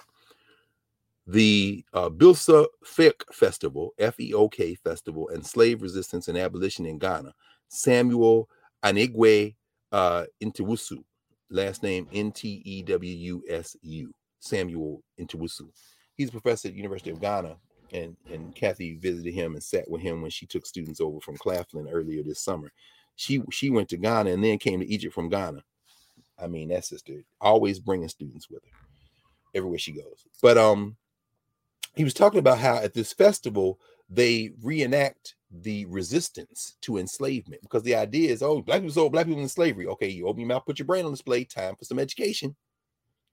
It's very different. As Mario was talking last night, he was like, don't you think that wives fought for their husbands fought for their wives, that they fought for their children, their relatives, that they fought for people they didn't even know? And then the young people started talking about how they felt being in those dungeons. Anybody who's ever been there knows that. And one young brother said it drove me to go and watch Haile Gerima's film Sankofa, and talked about the imagery. I mean, it's one thing about to read it, to study it, to have conversations. It's quite another thing to be there. And so even this coming year, after the school year, as we're planning this journeying here in the States, more on that later as we get closer to it, the whole idea of being in community with people in places that are important for us to sit and be in while we have these conversations and do this intellectual work. There's something indescribable about being in those spaces. I'm very much looking forward to that. I promised these freshman seminar young people at Howard, when I was still teaching the class, that I would take 18 of them through the South, and then COVID hit, and then they took the class, and I'm kind of grateful for that. Again, thank you to the previous administration for kind of freeing us up to do work that I probably wouldn't have done in this way otherwise. You know, it led us to be able to be in conversation, and led me to, you know, Karen Hunter, and that's just made all the difference in the world. So thank you for that. But, you know, we're going to do it, except we're not going to do it now in the limited fashion, because the Black University has been jailbroken. So stay tuned for more on that. But visiting places and convening is very important. And those connections are important because, as we kind of wind to a close for today, the possibilities when the institutions are in the people and the people who are convening and moving together are endless. One of the things that we talked about last night, because I asked them, I said, when we were in Kemet, we didn't talk about race. Remember when we were there, we talked about that a few Saturdays ago when we were in Kemet. It said the one thing we did talk about was that folding chair and the stuff in Montgomery. Everybody started laughing. I said, did y'all talk about race a lot when you were in Ghana? All the heads. No. I said, what does that tell you?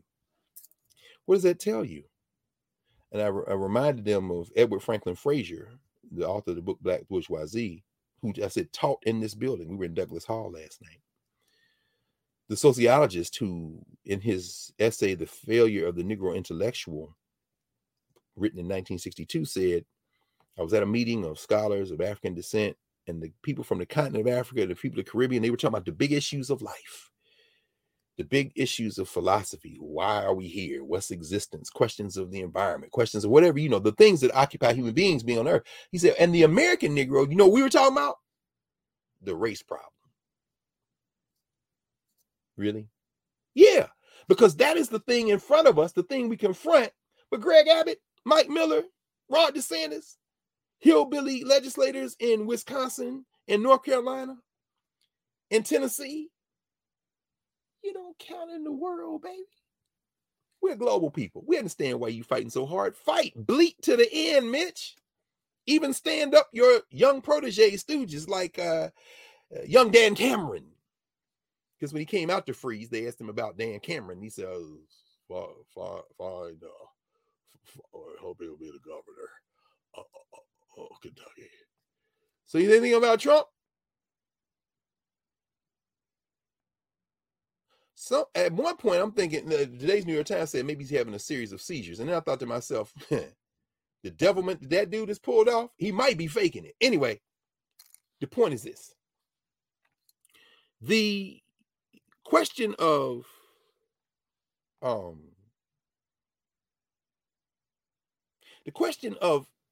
we convene and what that means is very important for us to understand, because as they were there convening, race was not at the center of the conversation, just like we were in Kemet. And said the world is literally shifting under our feet, and we're here talking about shade room or whatever the hell we talking about here, and racism, which are important in the social structure, but not at the center. Why? Because they just had a coup in Gabon. We talked about it during office hours on Monday night, extensively. Ali Bongo is out. Ali Bongo Ondimba is out.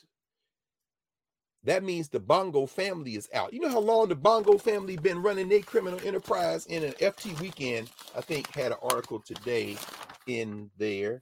Let me see. Yeah. Gabon coup brings abrupt end to 55 years of family rule. The French love having them dictators around. Ali Bongo struggled to dispel the view that the country was just a slush fund. We talked about Gabon in another context near the beginning of In Class. We talked about those credits, those green credits, because most of the country of Gabon is blanketed with forest, lungs in Africa, and they want to sell credits. But as David Pilling reports, by the time Omar Bongo Ondimba died in 2009 after 41 uninterrupted years as president of Gabon, he had fathered as many as 50 children. In that crowded field was the French-educated Ali Bongo, one of 7, quote, official sons, end quote, and a jazz funk musician who emerged as his successor. Ali, now 64, was elected president a few months after his father's death, a position he held until this week when he became the latest African head of state to be swept out of office in a coup. They have had 8 coups in West and Central Africa since 2020. And in Gabon, they done got rid of Ali Bongo. This guy, Bryson Nguema, is in charge. But see, we don't know whether, my man Gerald Horn was talking about that this week. Gerald is always keen on these international subjects. And he talked about the fact that in Gabon, maybe they're moving from French neocolonialism to American imperialism. Why? Because this guy who took over, the general who took over in the coup, he got property in Hyattsville and Silver Spring, Maryland. So this might just be a shift to the Americans, right?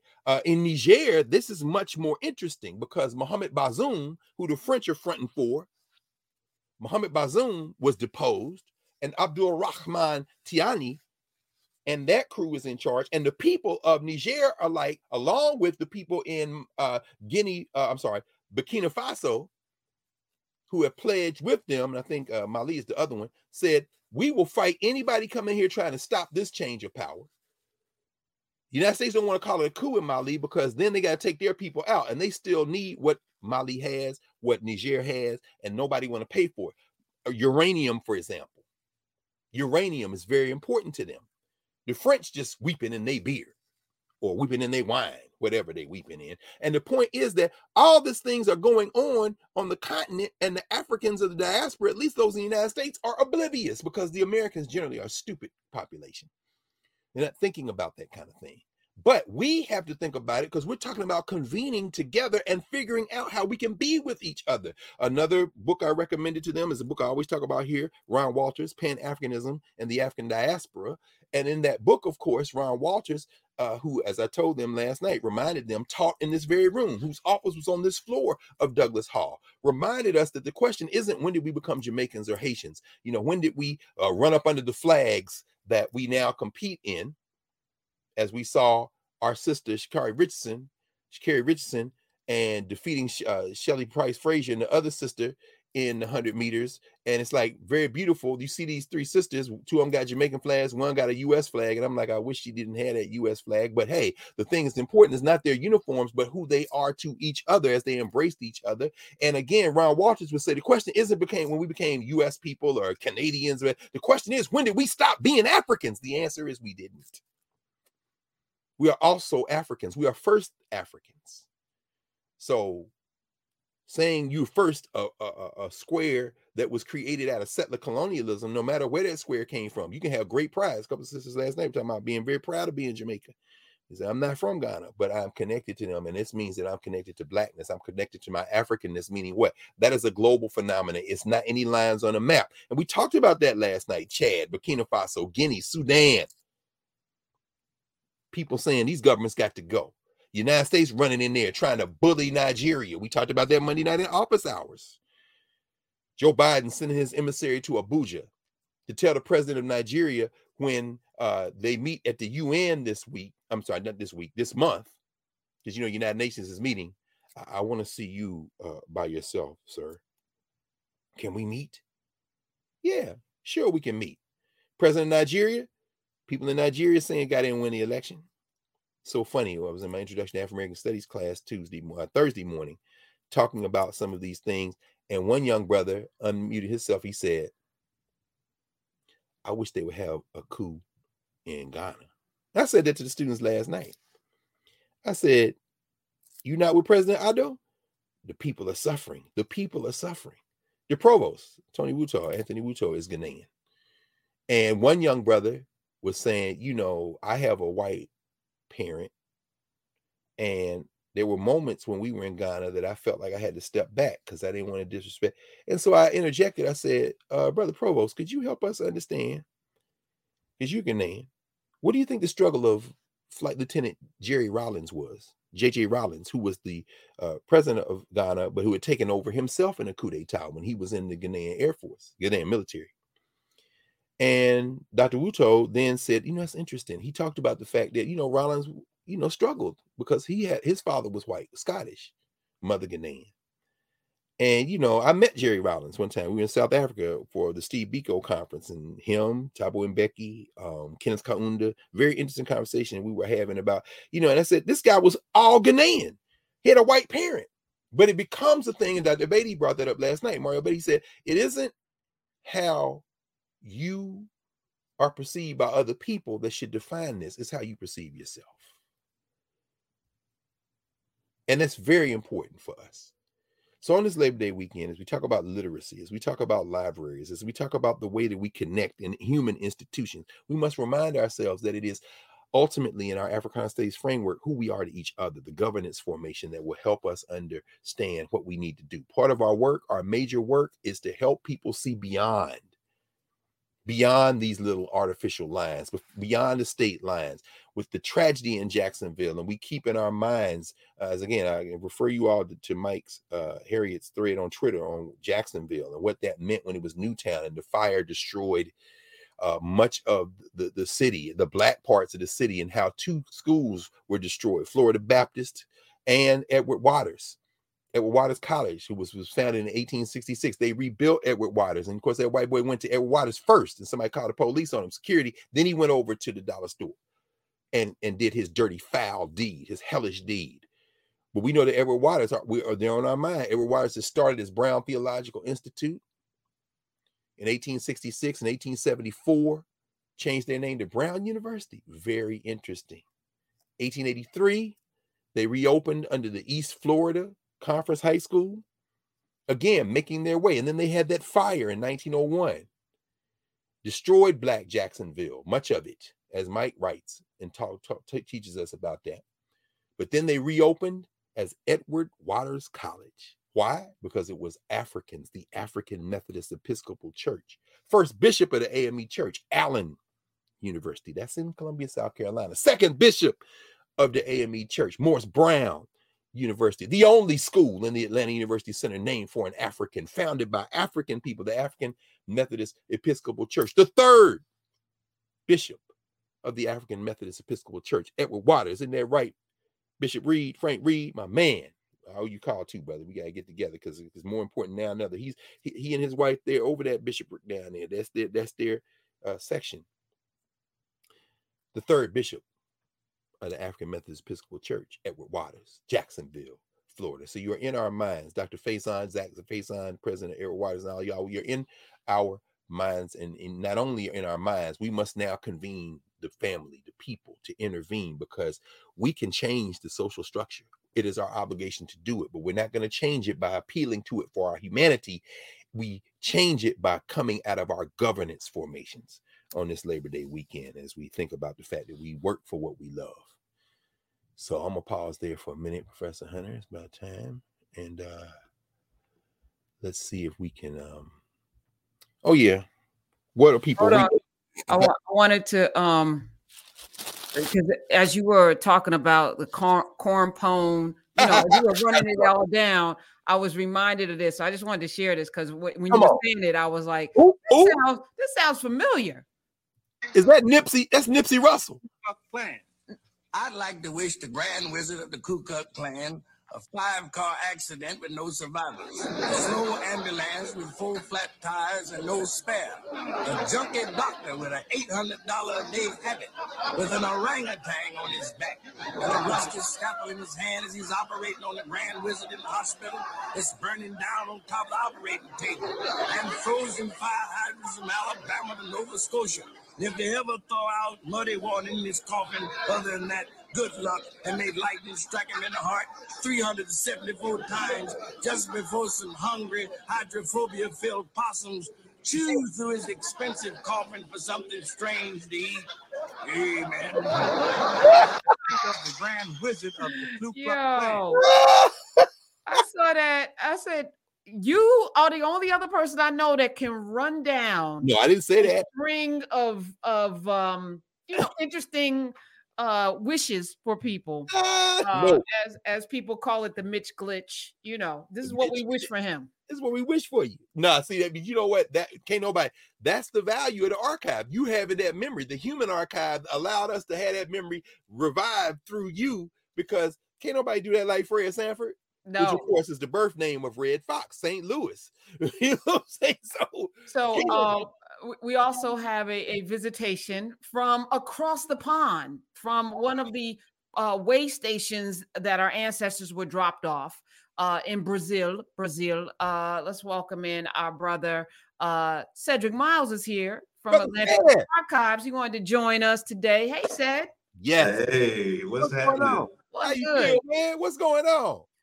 Everything, man. Everything. Right now, literally everything is going on with us right now. We are in transit. Oh, are you? Yeah, we are in transit. What's that word? Oh, I can't think of it right now, but we are coming to the States. We got about 30 minutes. This was right on time, divine timing, because they're gonna kick us out this Airbnb. We're headed to the airport in 30 minutes. Yeah. When do y'all get here? We get here tomorrow morning. I have an envoy or emissary group of 5 Afro-Brazilian people, students, various ages, various backgrounds, an intersectional group. We have a 73-year-old sister who was a Black activist and archivist, artist. She's coming. We have some young people, we have artists, we have activists, we have teachers. We have a little bit of everybody coming. It's a group of 5, and we are going on a diplomatic mission. Like I said, we would. Yeah, you did, man. So wait, so what's on the agenda? Where y'all going? Well, our primary partner is a group that I've been on the board with for a while in North Carolina. So we're going to be doing, most of our groundwork in North Carolina with an organization called Spirit House. It's a activist arts organization, a group of Black abolitionists. Just doing the work in Durham, like Robert G. Kelley says, the South is the most radical place in the United States. Like W.E.B. Du Bois said, from the Black. Behold the land at Benedict, no question. Thank you. And we'll be there for a week, doing some teach-ins, meeting some community members, sitting in folks' living rooms. I have to tell you, Doc, I got this. I've had this itch since I was at Morehouse freshman year. Yes. Yeah, I was in how it is, Atlanta in the 90s. I was in I think I was in this we were preparing for the millennials, so I was in some radical group. I think the name of it was Students for All African Empowerment. And we were, you had to do warrior training. I was in Ndugu too, but I was in a couple of groups, and you had to carry 60 pounds on your back for 3 miles just to, what I'm talking about. That sounds like Kimmy, man. Yeah, I mean, say less. No good. So one night we found ourselves at somebody's crib, and a group of students from Mali came, and this was my first time ever interacting with Blacks outside of the United States, and I still remember the sensation, and I still remember the process of understanding this weed that you were talking about earlier. Yeah. And since then, I've been around, and one of the things I realized about Brazil is that we don't have an intervention. We are going to have this blind spot forever about this misunderstanding that Brazil really, really is probably the center of the Black diaspora for all intents and purposes. No question. I mean, in any metric that you choose, when you were saying earlier, we are the crime of America, it's really difficult, obviously, because it's not a simple explanation. It's not just a cultural comparison. You got to understand history. You have to understand politics. You have to understand you really have to understand how racism has different forms. You have to understand white people. You got to understand Europeans. You got to understand the difference between the English and the Portuguese and what their priorities were. And that'll explain most of it to you, to be quite honest. No question. I guess the English loves pleasure more than they love. I mean, the Portuguese love pleasure more than they love money. Man. So to understand racism in Brazil, you got to understand why we believe that we should go there and then have pleasure. The whole world does. And people want to go to America to have money, and that's how you understand, how white supremacy has played itself out over all this time. But those things separate us as well. No question. At Tulane, when I, you were probably the main person encouraging me to go back and do my PhD. Yeah. When I got there, I made the mistake of trying to prove something to the academy. And so, being in the Latin American Studies department, one of the top Latin American Studies departments studying Brazil, and seeing the curricula that we all get to add to, each cohort gets to add something to it. So I'm looking at it, and they have all these, they have the arrival, or the, what do they call it? The encounter, which is what they call it. Yes, sir. The language, man. Damn. And they just, you know, they skip on down and they talk about, you know, the different political leaders, the Spanish American War. They got Haiti on there, of course. They can't skirt around that. But they actually didn't say anything about the slave trade and about the fact that 4.5 million, the majority of the lion's share, the vast majority of Africans were taken to Brazil. They don't even talk about it. It wasn't on the curriculum. I brought it up, you know, because I'm the only black guy in class, and it was embarrassing. And, you know, they said, oh, I don't know, we must have left that off. We must have left. I'm not kidding you. I'm not even exaggerating. I just, why do you think that is? You know, I'm just finding out because of the Olympics that Brazil has the largest gathering of African descendants any place outside of the continent herself. Any place outside of Nigeria. Right. For Nigeria being specific, right? Yeah. So why is that? Black people in Nigeria. A lot. And under the age of 18 and 20, they have the largest number. I think it's like 100 million under the age of 18. Ghana's next at 80 million. But you think about the interconnected, you know, from the continent, from that space to Brazil, to South Carolina, which then became a breeding state, right? When they could no longer transport our bodies.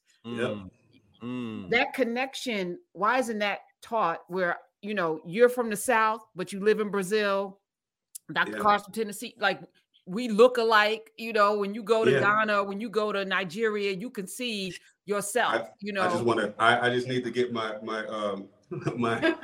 program manager, Evelyn, she's Bahia. She's from Salvador, Bahia. I have to be very strategic in even how we show the program and who gets to be involved in this. Dr. Carr, you'll understand. She's basically my Amy Yeboah here, running things. And she's a 26-year-old student, and everybody we've been interacting with as she's been helping to organize the trip, they're like, she can't be Brazilian. And I'm like, this is what I'm trying to tell y'all. It's regular black people. You just don't see them. And that right. Oh, I'm sorry, you want to say hello? No. Hello. Thank you for having me. We say buono dia. No. Bom dia. That's what's that? Good morning. So you sound like your native tongue is English though. She sounds like she's from California. Everybody says that, but I'm Bahia. I'm from Salvador.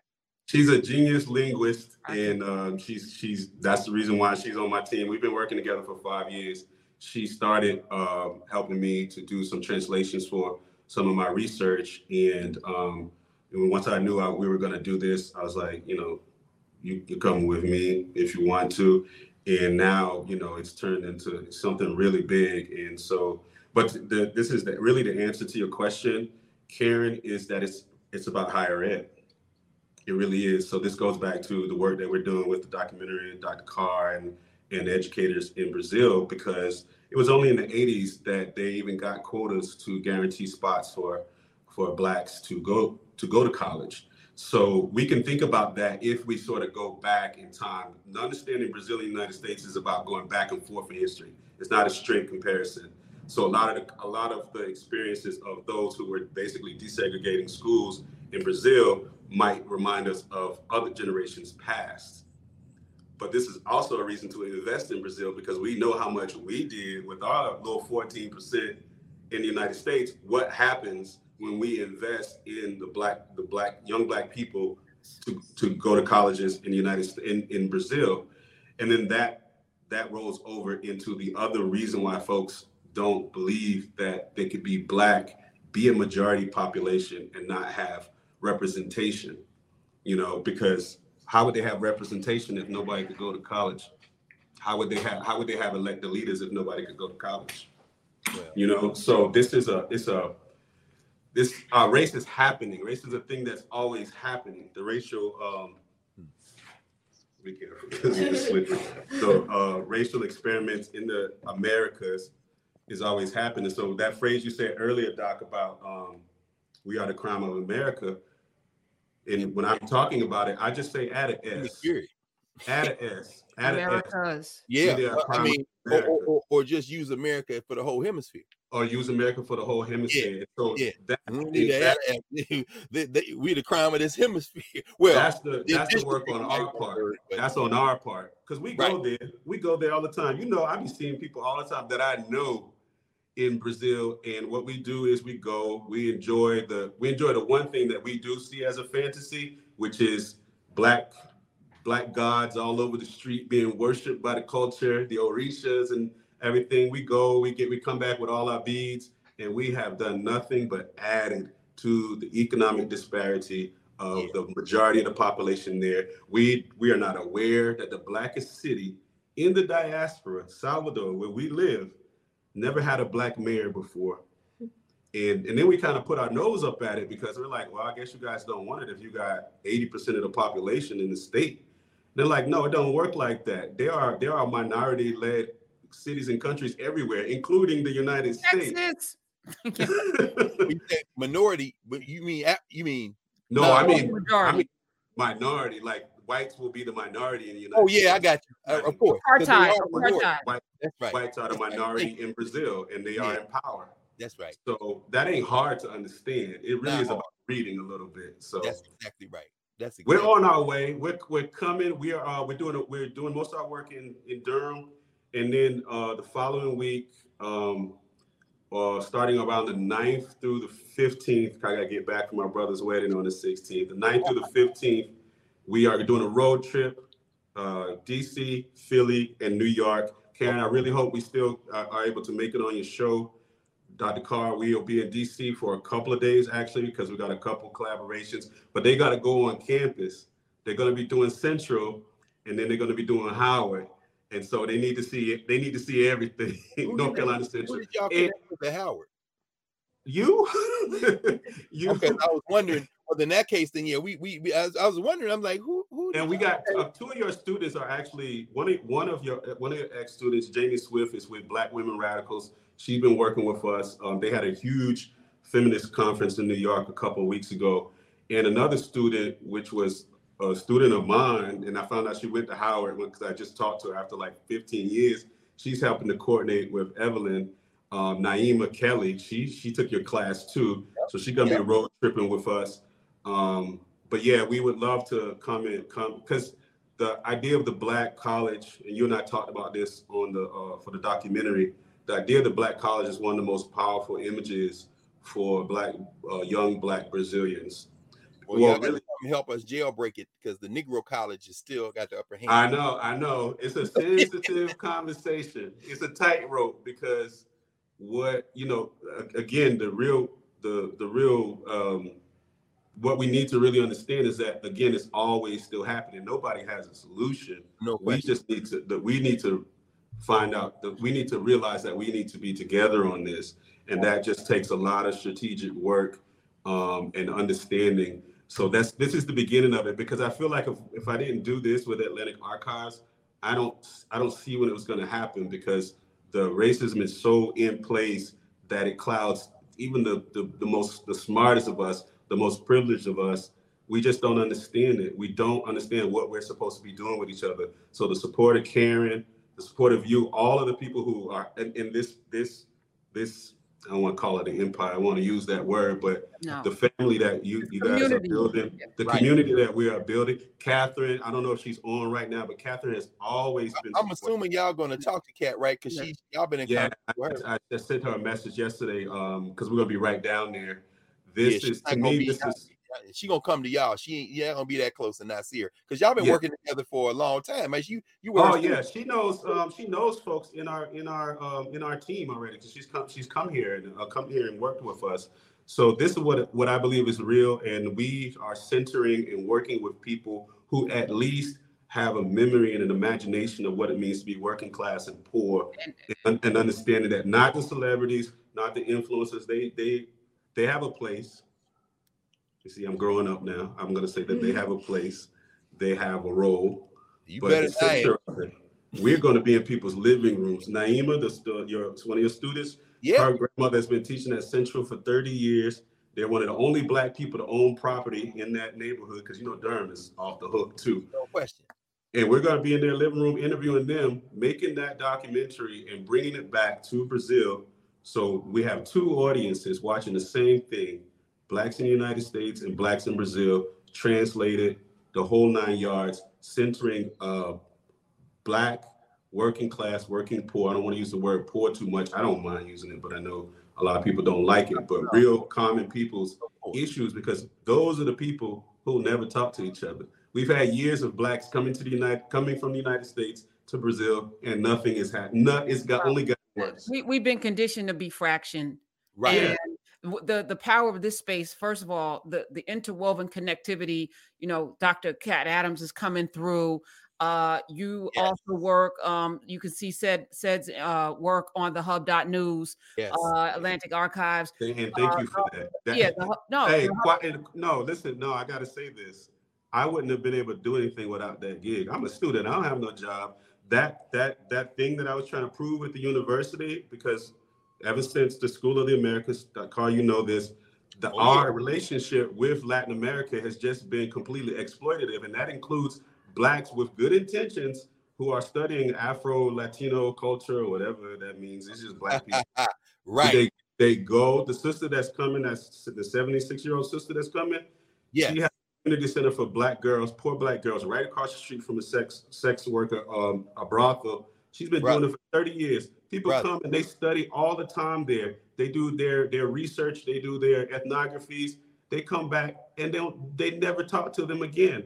Oh, of course not. They got what they needed. When I started in the program, I said, because you know, I'm not coming as like right out of college. I done had several careers, but I'm rooted in the community. I said, let me show y'all what to do. I'm gonna take this little fellowships y'all give me. I'm gonna build a whole thing with it. And so from a little $1,000 million community engagement, community scholarship engagement, whatever they were doing, we built this. I employed them for the last few years.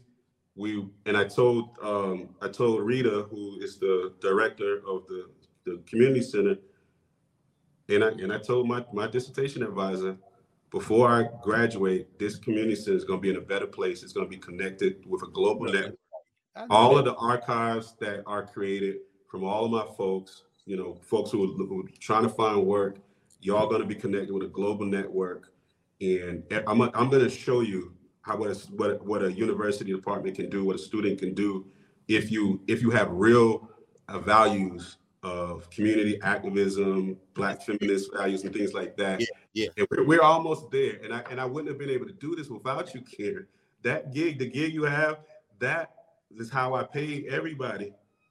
They paid bills. Well, you know, and it's not a lot. So I just want to say, you know, we do. No, it's not a lot. You know what I'm saying? Let me just say, if everybody did a little, right, there could be more. You know, it's like it's the least I could do. Do you know what I'm saying? And it's not a whole lot, but I'm doing my part. If everyone, you know, and there are people out there with funds who are so, and this is what I'm saying. We're not cronies. You know, it's all about what are you bringing to the people? How are you feeding people? This and the academic. No, but see, the thing is, it's not just the money. It's not just the money. I know. That's what I'm saying. I only know you through Dr. Carr. I know Cat Adams, Mario Beatty. It's like, how can we bring more people to the table? No, but it becomes now an ecosystem. No question. And a solar system. And we're all kind of branching out. That's the thing you're doing. The documentary will be screened in Nubia, which didn't exist 3 years ago. Exactly. You know, the documentary that you're doing will also, you know, we're funding it from the Hub and Narrative, because there's two documentaries looking at things like, again, who are we? We just are people that came together during a pandemic. And now there's this whole world of folk who are traveling and connecting and doing, because somebody decided we can do this. Yeah, that's the thing. We have to, like, and I tell them all the time, I try not to put too much pressure on them, because it's really opening up another world. But just to, if they know me, look, we are not going to lose. We can't. No. We would have already lost. Like, I don't think we could. Right. Like, we would have already lost. We would have already lost. We was going to lose. What else are we gonna do? And I know this because I can connect with them. The other brother Alex that you guys will get to meet, he and I connected at the Stevie Biko Institute the first time I went to Brazil. Oh, yeah.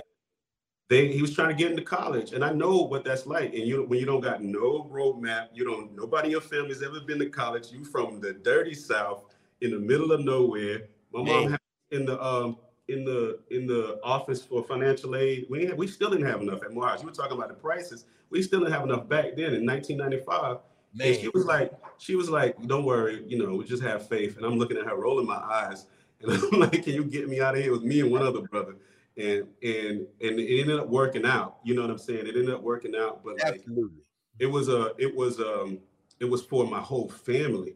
And so when I met these guys, I know what it is that they were going through, and I know how far away it is. So this dream of coming to the United States, I'm like, nah, we just going. We're not waiting for no funder. We're not waiting for no foundation. We're not waiting. This is a fellowship. It's called the Leila Gonzalez Fellowship. It's the second one we have. It's named after a Black Brazilian scholar anthropologist. She's like an Ella Baker. She really is credited for starting the Black movement in Brazil, but obviously doesn't get a lot of credit, and that's why we're lifting her name up. But she believed in her work was centered around this idea of Amera Africadaji, which is basically like the diaspora. So we are formed. It's like Du Bois. We are formed by where we are, but we are still the same people. Mm. And she say it again slowly. I'm gonna mess it up. Let the sister say it then. Is it Portuguese? No, it's a word she made up. Oh, wow. Amera Afrodagi. Amera Afrodagi. So it's America Africanness. America Africanness. And she didn't separate the Americas. So she, real quick, she got a Ford Fellowship in the 90s to study in the United States, which is the only way that most people do, especially most poor people do, even now. My wife went through the same thing, and she was at Morgan, and there's a famous picture of her and Angela Davis sitting on the couch laughing. You've seen this, smiling. And so we use that as sort of like the symbol for what it is that we're doing. It's already happening. We're coming. These are regular poor Brazilians, just like I was, and we are coming, and we are doing everything ourselves. And the R is including you guys and all the folks in the community. And once we're done, I will be going up to, because I actually have a meeting that's being set up with Mellon and possibly Ford. And I'm gonna say, look, I did all of this with $1,000 of your dollars. Can we please get serious about this right now? And they're gonna tell you, we don't fund Black liberation, but. I ain't gonna say it like that. You know me better than that. Look, man, you already know how I feel about that. No, go get. I hope they give you some money, but let's be clear. I'm giving you the our version of it. No question. We've connected with some other institutions with Blacks inside of them strategically on the West Coast as well. Actually, with the help of another sister. So we have Spirit House. We have a sister named Alexandria Bastian at the Imperative Fund. This is she's awesome. She's in Boston. Young sister, 35. They have a Black fund. Their goal is to reach $1 billion, and it's her and another brother from Nigeria who are leading it. And their goal their objective is the health, wellness, and connectivity of Black people across the globe. The Imperative Fund. I want everybody to know them. They've been our fiscal sponsors. They're where our donations go. And she's Haitian American. The Haitian American sisters are always on point. And everybody that I've named who's been a partner with us are all Black women, of course, you know, who we can depend on. And there's another Haitian sister who's actually in Brazil who's doing a film festival that connected us with a lot of people. Her name is Isha Rosemont. She's Haitian American too. And so this, like, there are people who care about this and who want to do and not just say, not just talk, because that's the other thing my grandma taught me, who really this whole thing is for, because she was a domestic worker, and the vast majority of the jobs for women in Brazil are domestic workers, maids. And that's why I can connect with people, because everybody that's going to school, most of them, their parents clean white folks' houses. And I know what that feels like. Oh yeah, I do too, brother. No question. You know what I'm saying? And so, like, there ain't no better connection than that. And I asked the question. Everybody gets the chance to talk to each other, but you know who the group that never talked to each other? These Black maids and housekeepers here and there. Okay. What if they? What would happen if they had been able to have a conversation?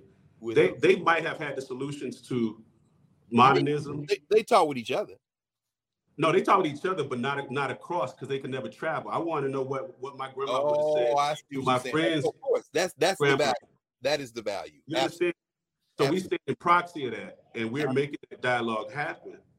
That's why it has to be, regular people. I'm hyped right now because we're about to get on the airplane. Oh man, yeah, y'all got to look. This is it, man. This is it. What y'all leaving in a minute?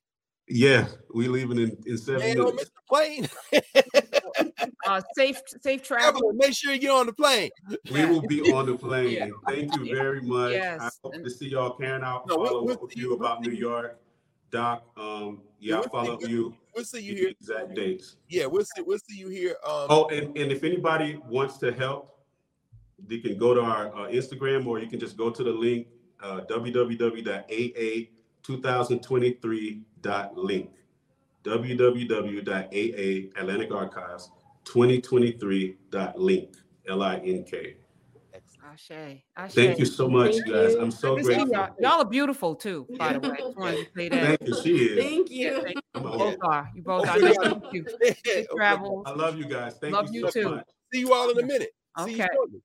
And Dr. Carr, again, you're like an everlasting. Yes, we are going to celebrate one another because we don't do it enough. We got a lot of negative things to say about what people are doing out there. When people are actually doing the work, we don't say enough. So yeah, we're going to celebrate Cedric and Atlantic Archives and all those young people, the beautiful young people. We're going to celebrate each other. We're going to look in each other's face, as Dr. Daniel Black says, and we're going to see God when we pray. We're going to do all of that. It's a beautiful thing. Cedric sent us, when he was at Freedom School, sent us to, talked about many times. We went to El Salvador in 2005, I think it was, and we went down to have an education conference, about 400 Black educators. And like he said, the maps there have the triangle going from Africa to Latin America and the Caribbean back. They don't have North America. So we connected there, and he sent us there with this whole bevy of images. First time many of those teachers had seen Black people in the United States in conversation. When we had that conversation, he's been doing that a long time. So yeah, we're going to see him here. I mean, I know Kathy going to come up from South Carolina with her students because they've been in conversation. They've been there. So, and North Carolina, DC, Haile is trying to get some kind of film screened. So I think the 15th is that's a Saturday. That's Mr. Bloxon's memorial. So I will not be in anywhere other than Philadelphia, inshallah, as the Muslims would say. So I'm hoping maybe the 14th, Friday. We'll know as we get closer, and we'll let everybody know when. But everybody got to go to Durham. I wouldn't want to mention before we leave, though, that Bill Pinckney made transition on Thursday in Atlanta. What? The first Black person to sail alone by way of the southern route around the world, who unfurled the red, black, and green on his sail as he came around. This is the year after Nelson Mandela was freed out of in imprisonment. So Bill Pinckney made transition. Apparently, he had been in Puerto Rico, and then he was in Atlanta. He fell, some kind of hurt his head, I think, according to his ex, from the South Side of Chicago. This brother, the great Bill Pinckney. So that's a name we may not know, but this is a brother who represented us everywhere. The great sailor. So just wanted to mention him. So thank you for that, and thank you for the ritual of naming and remembering, because it's everything keeps people alive. It does. All right. Thank you, Dr. Carr. I love you. Hey, happy time to think about our working folk, so we'll do that. Don't spend no money on Labor Day sale unless you just need the sheets or the furniture, whatever. And we'll be in office hours on Monday, right? Yes, of course. Okay, so my daddy wouldn't have it any other way. He worked every day of his life. So labor mean work, Labor Day. So we'll be love you, and Senyata's tomorrow, right? So, yeah, Senyata's on tomorrow. So we'll see you, all of you Nubians in the Nubian streets, and the rest of you, we'll see you in class next week. Yes, love you, Dr. Carr. Love you too, brother. All right. And some of you I'll see on Sirius XM on Tuesday. Have a wonderful holiday weekend and be safe.